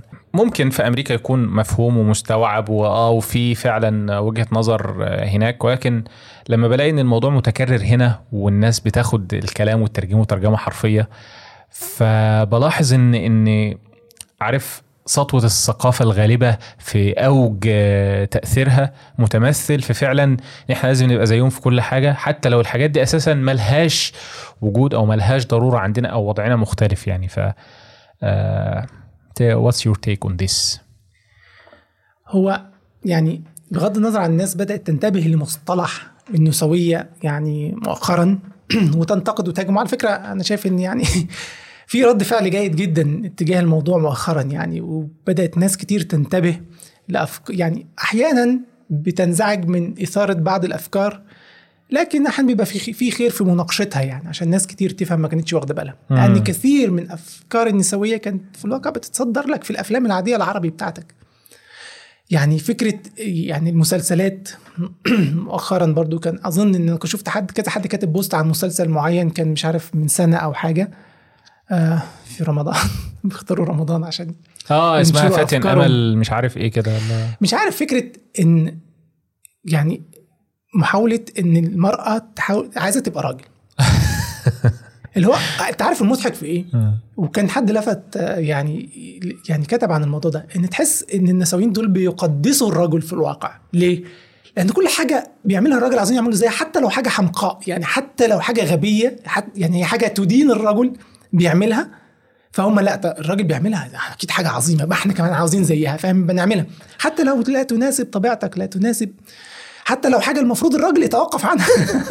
فبدل ما أنت تفتخر أو يعني الأنثى تقول أنا ما بعملش الحماقة دي مثلا اللي بيعملها الراجل لا تقول لأ أنا عايز أعمل زيه عشان نبقى متساويين. فكرة حمقاء جدا فكرة إنك تساوي بين جنسين يعني كله عارف إن هم مختلفين. ما تحاولش تنكر الاختلاف لأنه واضح وضوح الشمس وكل شخص حاسس بيه. يعني أنت بتظلم يعني أنت بتظلم المرأة لما تحاول تخليها تاخد مكان الرجل. صح. وده اللي بيحصل في وسط ستات كتير. يعني. ليه؟ لأن إحنا عندنا تلاقي واحدة مثلا يعني أنا هتكلم عن حالات معينة. بداية بس حابب اوضح إن أنا مش ضد عمل المرأة ابدا بالعكس أنا شايف إن في وظائف معينة لازم المرأة تشتغل فيها عشان يبقى عندنا مجتمع سوي. ما ينفعش يبقى الراجل بيعمل كل حاجة. لا لازم يبقى في نساء بتشتغل في حاجات معينة. محتاجينهم في الطب محتاجينهم في التدريس محتاجينهم في بعض الخدمات تمريض اللي محتاجينهم في الطب. الخدمات اللي بت اللي بتخدم الأرامل فاهم؟ أنا متوقع لو أنت حطيت راجل في كل الحاجات دي في فساد هي... هيحصل. صحيح. فلا أنا مش ضد عمل المرأة على الإطلاق. الفكرة بس في إن أنت تحاول تخلي لا المرأة عايزة تعمل كل حاجة بيعملها الراجل حتى لو الوظيفة ما تناسبهاش. حتى لو هي مش محتاجة الوظيفة وده هيأثر على سوق العمل بحيث يخلي شغل الرجالة أصعب وبالتالي يؤثر على الأسرة. فتلاقي واحدة بتشتغل شغل مش مهم. يعني هو بالفعل لا يضيف آه، رسالة لا هو لا هو كارير ليه مستقبل كبير مثلا آه، ولا هي آه، يعني بتأدي رسالة هي كانت بتحلم بيها من خلاله بأي شكل من الأشكال. يعني هي مجرد وظيفة ليها راتب. فاللي بيحصل إن هي بتزود المنافسة فبتقلل العائد. العائد فبالتالي كده بالتالي تقلل. يعني الشخص اللي بعد كده عاوز يتجوزها يواجه صعوبة في إن هو يتجوزها لأنه مش قادر يوفي مصاريف الجواز أو يصرف على البيت لاحقا. فتقول له أشاركك؟ السيركل دي كلها إيه؟ فتقول له تعالى نتجوز ونتشارك وبعد كده تقول له أنا بشارك أنا بصرف زي زيك. طب ما هو كده يبقى في قوامة ومش... فإحنا عملنا مشكلة مش مطلوبة. ما كل واحد لو يعني انت تقبلي دورك في فترة من حياتك. على فكرة مش شرط يكون دور كله تربية أطفال طول عمرك بس في فترة من معينة انت محتاجة تركزي فيها على أطفالك. لو هتتجوزي طبعا في نساء يعني ربنا ما بيرزقهمش الزواج. فدول إحنا مش محتاجين. ما ينفعش نقول لهم خلاص اقعدوا بقى ارثوا حظكم يعني واندبوا ان أنتم ما اتجوزتوش لا شوفي حاجة مفيدة تعمليها في الحياة. حلو. فاهم؟ اشتغلي اعملي عمل مفيد. المهم طبعا مع الحفاظ على إيه؟ إن ما يحصل ما يبقاش فيه مخالفات يعني شرعية في شغلك في عملك في كده يعني. الفكرة إن فكرة وضع الرجل أمام المرأة في حرب يعني هي هي المرأة هتخسر هتخسر في الحرب دي عشان تبقى عارفة يعني. ده مش تعصب للرجال. ده هي طبيعة الأمور. أنت معلش يعني أساسا اللي بيدافع عنك وبيحطك في الصورة وبي وبيشتغل يعني بيحاول يوهمك إن أنت زيك زي الراجل هو راجل أصلا. بس هو الموضوع في مصلحته. رأس ماليه عاوزاك تخش سوق العمل بمرتب صغير عشان أنت ما عندكيش أسرة تصرفي عليها هو عاوزك تشتغلي عشان تنافسي عشان تقللي مرتب الرجالة اللي عنده.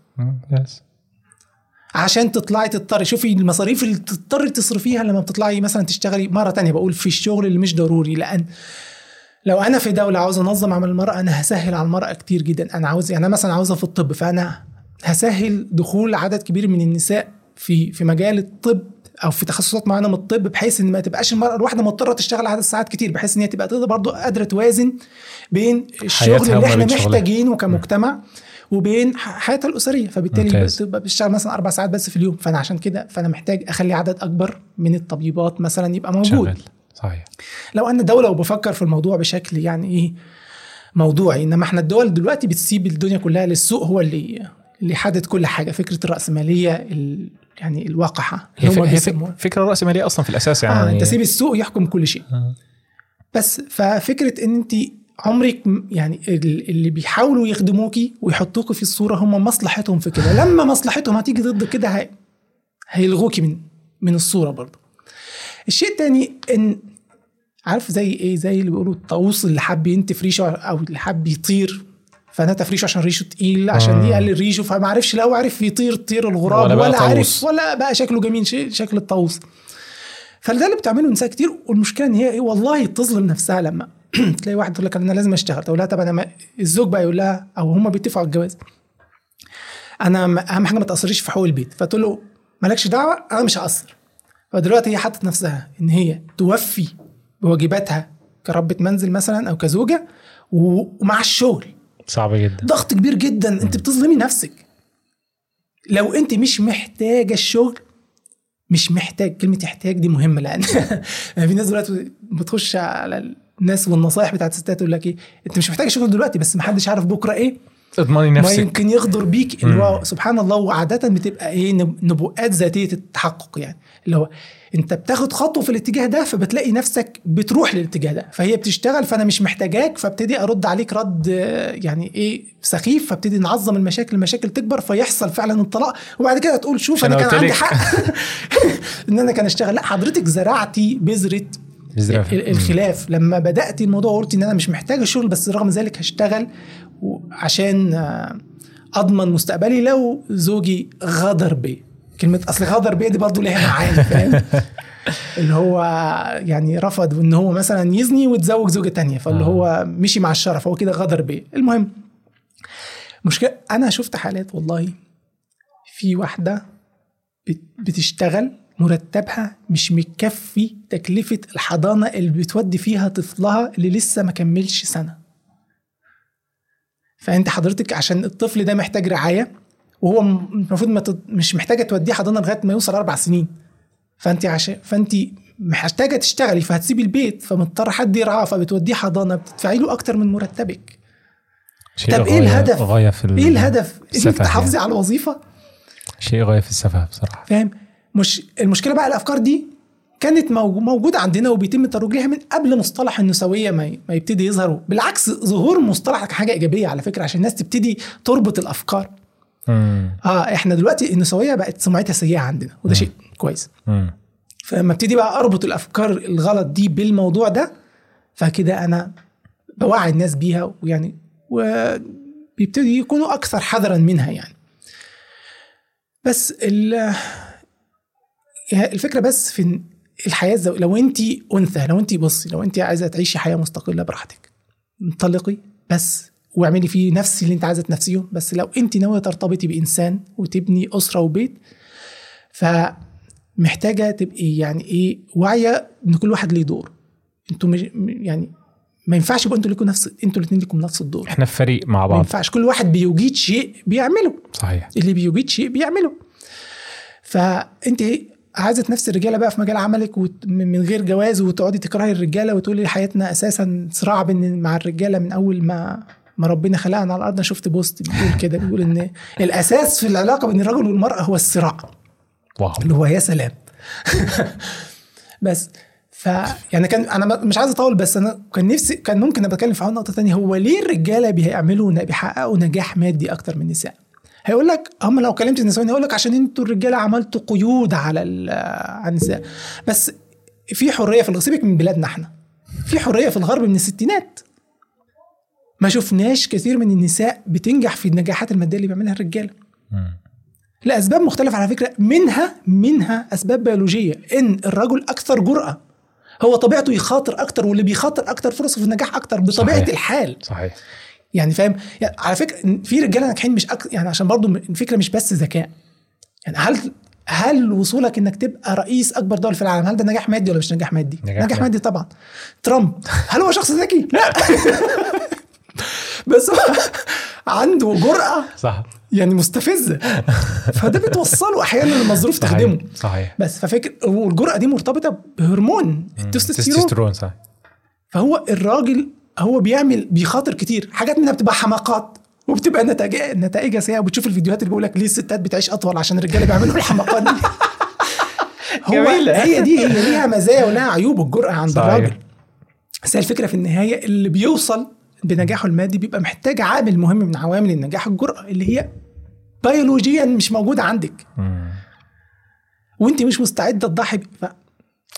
هي هي, هي, هي مبدأ خسران أصلا في تطبيق عندنا ان هو في الأساس آه، عايزين الستات تشتغل بره عشان ياخدوا منهم taxes يعني الأساس إن إحنا عايزين نولد taxes أكتر.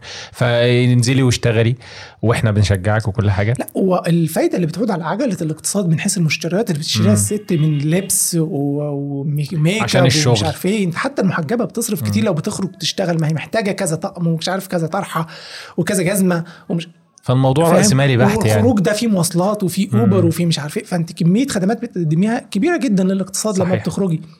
لا وفي الحاجات الجميلة مش الجميلة يعني بس كان في فيديو الواحده طلع بتقول هو ليه الرجالة من حقهم إنهم يطلعوا shirtless من غير تي شيرت ويمشوا في الشارع؟ إحنا كمان من حقنا.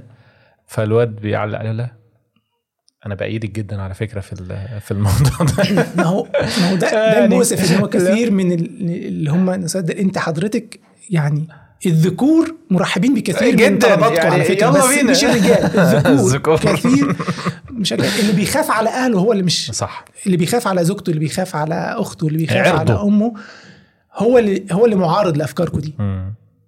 بس هو لو لو لو هو ما فيش في عيلته نساء فيعني أو هو ما عندوش دين يا أهلا وسهلا انطلقوا تعروا براحتكم هو هينبسط لو ما عندوش دين هينبسط والله انت فاكره هو تحكم؟ لا مش تحكم. هو. أساسا يعني هم يا ربي معظم مصممي الازياء رجالة. معظم الطباخين المشهورين رجالة. لا يعني قصدي من باب اللي هو التعري اللي بيحصل في كثير من الملابس والازياء والحاجات دي. هو حضرتك بتخدمي شهوة راجل في النهاية لما بتقولي أنا حرة أنا أقدر أطلع أنا موافق. ألبس ال- اللي أنت اللي أنا عايز ألبسه. أيوه هو الراجل برضه عاوزك تعملي بالظبط. اللي هو الذكر مش الراجل. موضوع موضوع مهم بص هو انت لو شلت بص من الآخر. انت لو شلت الدين اللي عاوز يعمل أي حاجة يعملها بعد كده لما بقاش فيه معنى لأي شيء. صح. ما بقاش فيه معنى. طالما إن مفيش قاعدة شريعة ثابتة بتقيس عليها الصح والغلط فهو مفيش صح وغلط. مش معيار. مفيش لأن في النهاية الصح والغلط هيبقى إيه؟ نسبي. معايير نسبية لكل واحد وذوقه. شخصية بالظبط. آه أنت هنا الفرنسيين بيشوفوا أكل الحمام مقرف ولكن أكل الضفادع عادي جدا. أنت هنا بتاكل الحمام كلش ضبط ده مش لأن أنت عندك ذوق وهم ما عندهمش ذوق. هي الحاجات يعني فاهم اختلاف البيئة بيختلف في الأذواق. فلازم يبقى في شريعة جاية من مصدر خارج الإنسان هو اللي يحدد له الصح والغلط. برافو. آه، لكن كل واحد وذوقه كل واحد نسبة يبقى ه- هيترك مفيش لنفسه. فهيهلك. آه. آه موضوع مهم ومحتاج آه، تفصيل أكتر يعني بس لن يسعنا الوقت لهذا التفصيل. وأنا بصراحة ختاما حابب إن أنا أقول ان أي واحدة تسرب لها شعور إن هي تشعر بال إن هي ناقصها حاجة كون إن هي بتوصف إنها ربة منزل أو بتربي ولادها أو ايا كان دي أعظم وأشرف حاجة ممكن أي إنسان يعملها. وده على فكرة حصل في حتى في الإطار العائلي عندنا حد من قريبنا من بعيد يعني. آه، كلمتني فعلا وقالت لي أنا حاسة إن أنا عملتش حاجة حاسة إن أنا ماليش قيمة. ما هو ده ده المؤسف إن أنت لما أنت. اختزلت النجاح في نموذج النجاح المادي فقط اللي هو تحقيق الفلوس والشهرة فبقت الست حاسة إن هي مظلومة. حاسة أنا ما عنديش نفس الفرص إن احقق إن أنا أحقق نفس النجاح المادي ده والشهرة. فكده يعني ما فيش عدل. بس هو الفكرة إحنا بنقول للرجالة إحنا بنقول للرجالة المادة والشهرة الفلوس والشهرة مش هي نموذج النجاح اللي أنت المفروض تسعى وراه. يعني في النهاية إن أنت نجاحك كمسلم مره في النهاية كمسلم لأن مرة تانية والله النقاش خارج إطار الدين ملوش معنى. ما ما أقدرش أحدد صح وغلط خارج إطار أنا ال- ال- الشريعة. ما هو إيه؟ ما هو أنت صح وأنت صح أنت شايف ده صح وانت خلاص كل واحد يتكلم بمزاجه كل واحد يشوف الصح صح. براحته.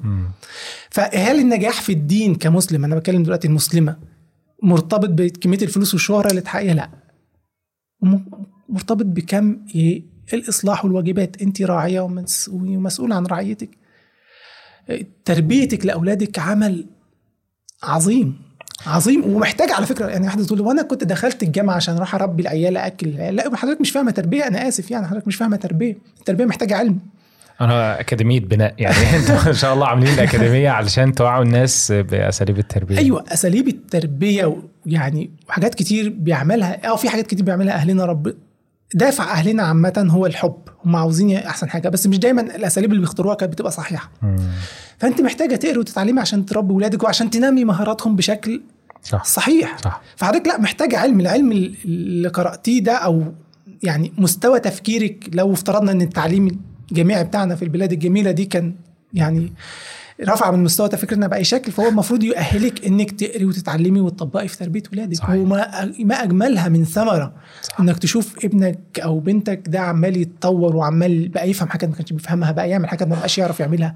يعني ما أجملها من ثمرة. ثمرة الفلوس بتاعت الشغل والشهرة دي بتستمر لغاية وقت معين. كان كان جوردن بيترسون كان بيكلم مذيعه فكان بي بتقول له بتقول له إن أنا أنا عندي 35 سنة ومش حاسة إن أنا عندي يعني رغبة ومش حاسه مش عندي مشكلة إن أنا ما خلفتش يعني حياتي ما خلفتش. أو هو ما ما قالتش عندها 35 سنة هي كانت بتقول إن هي ما عندهاش مشكلة إن هي ما تخلفش. تخلفش وحاسس وحاسة إن حي... شغلي مالي حياتي.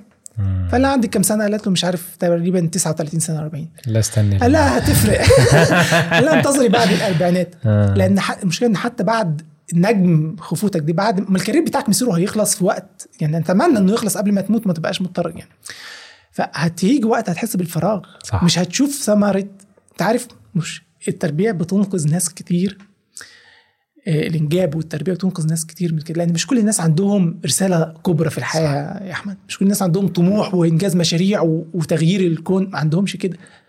فلو أنت سبت الناس دي من بدون اطفال هيعملوا ضيعتهم على الكورة على المسلسلات على الأفلام وهيعدي الوقت يحس إحنا عايشين ليه؟ إحنا عملنا إيه في حياتنا؟ لكن يشوف ابنه قدامه ده الثمرة بتاعتي لا أنا على الأقل على الأقل عملت الحاجة دي فهي بتنقذه بتنقذه. هو نفسه نفسيا جدا اتفق جدا من إن هو لا إن عمري كان بلا جدوى لا بص أطفالك بدونهم بدونك ما كانوش هيكبروا كده وهيبقوا. بالشكل ما ده شاء الله. فدي ثمرة حياتك يعني ف لا وج- ف- وجهة نظر آه، مختلفة وجميلة جدا. وبالمناسبة ديت ففي كود خصم في الأكاديمية بناء في وصف الفيديو. علي هيدو. هننتزعه من علي.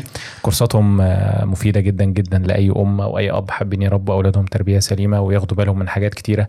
ويعني كلنا للأسف الشديد تعرضنا لكسرات كتير وإحنا في تربيتنا وإحنا صغيرين. فعشان ما ننقلش الكلام ده حتى وإحنا مش مش دريانين يعني لأولادنا فهنسيب لكم كود خصم آه، قوي جدا لكورسات كل الكورسات علي. ماشي؟ كل كود علي أنا أنا بشكرك جدا جدا على شفك أتمنى ان إحنا كنا نزود نسجل هو 8 أنا ساعات. بعتذر هو مش ذنب أبو زيد عشان أبقى صريح معاكم. أنا يعني هو أبو زيد عاوز يكمل. وأنا والله لو لولا إن ظروف الوقت وال... والأسرة كنت كملت بس هو أنا ما ينفعش أتأخر. بس هنسجل حلقات جدا. حلقتين تانيين. لو بص لو بالنظام ده لو عرفنا نظبطها إن أنا أجي لك بدري ونسجل بدري ماشي. خاصة يعني تبقى الدنيا الدنيا جاهزة ونمشي بدري فده فده قابل للتكرار بإذن الله. إن شاء الله بإذن الله. آه بس لكن فكرة بقى ال...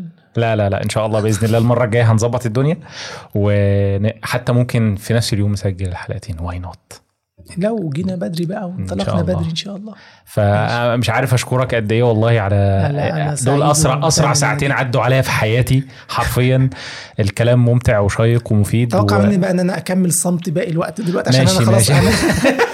أنا أنا خلصت طاقه أنا بتعب من الكلام وبصدع.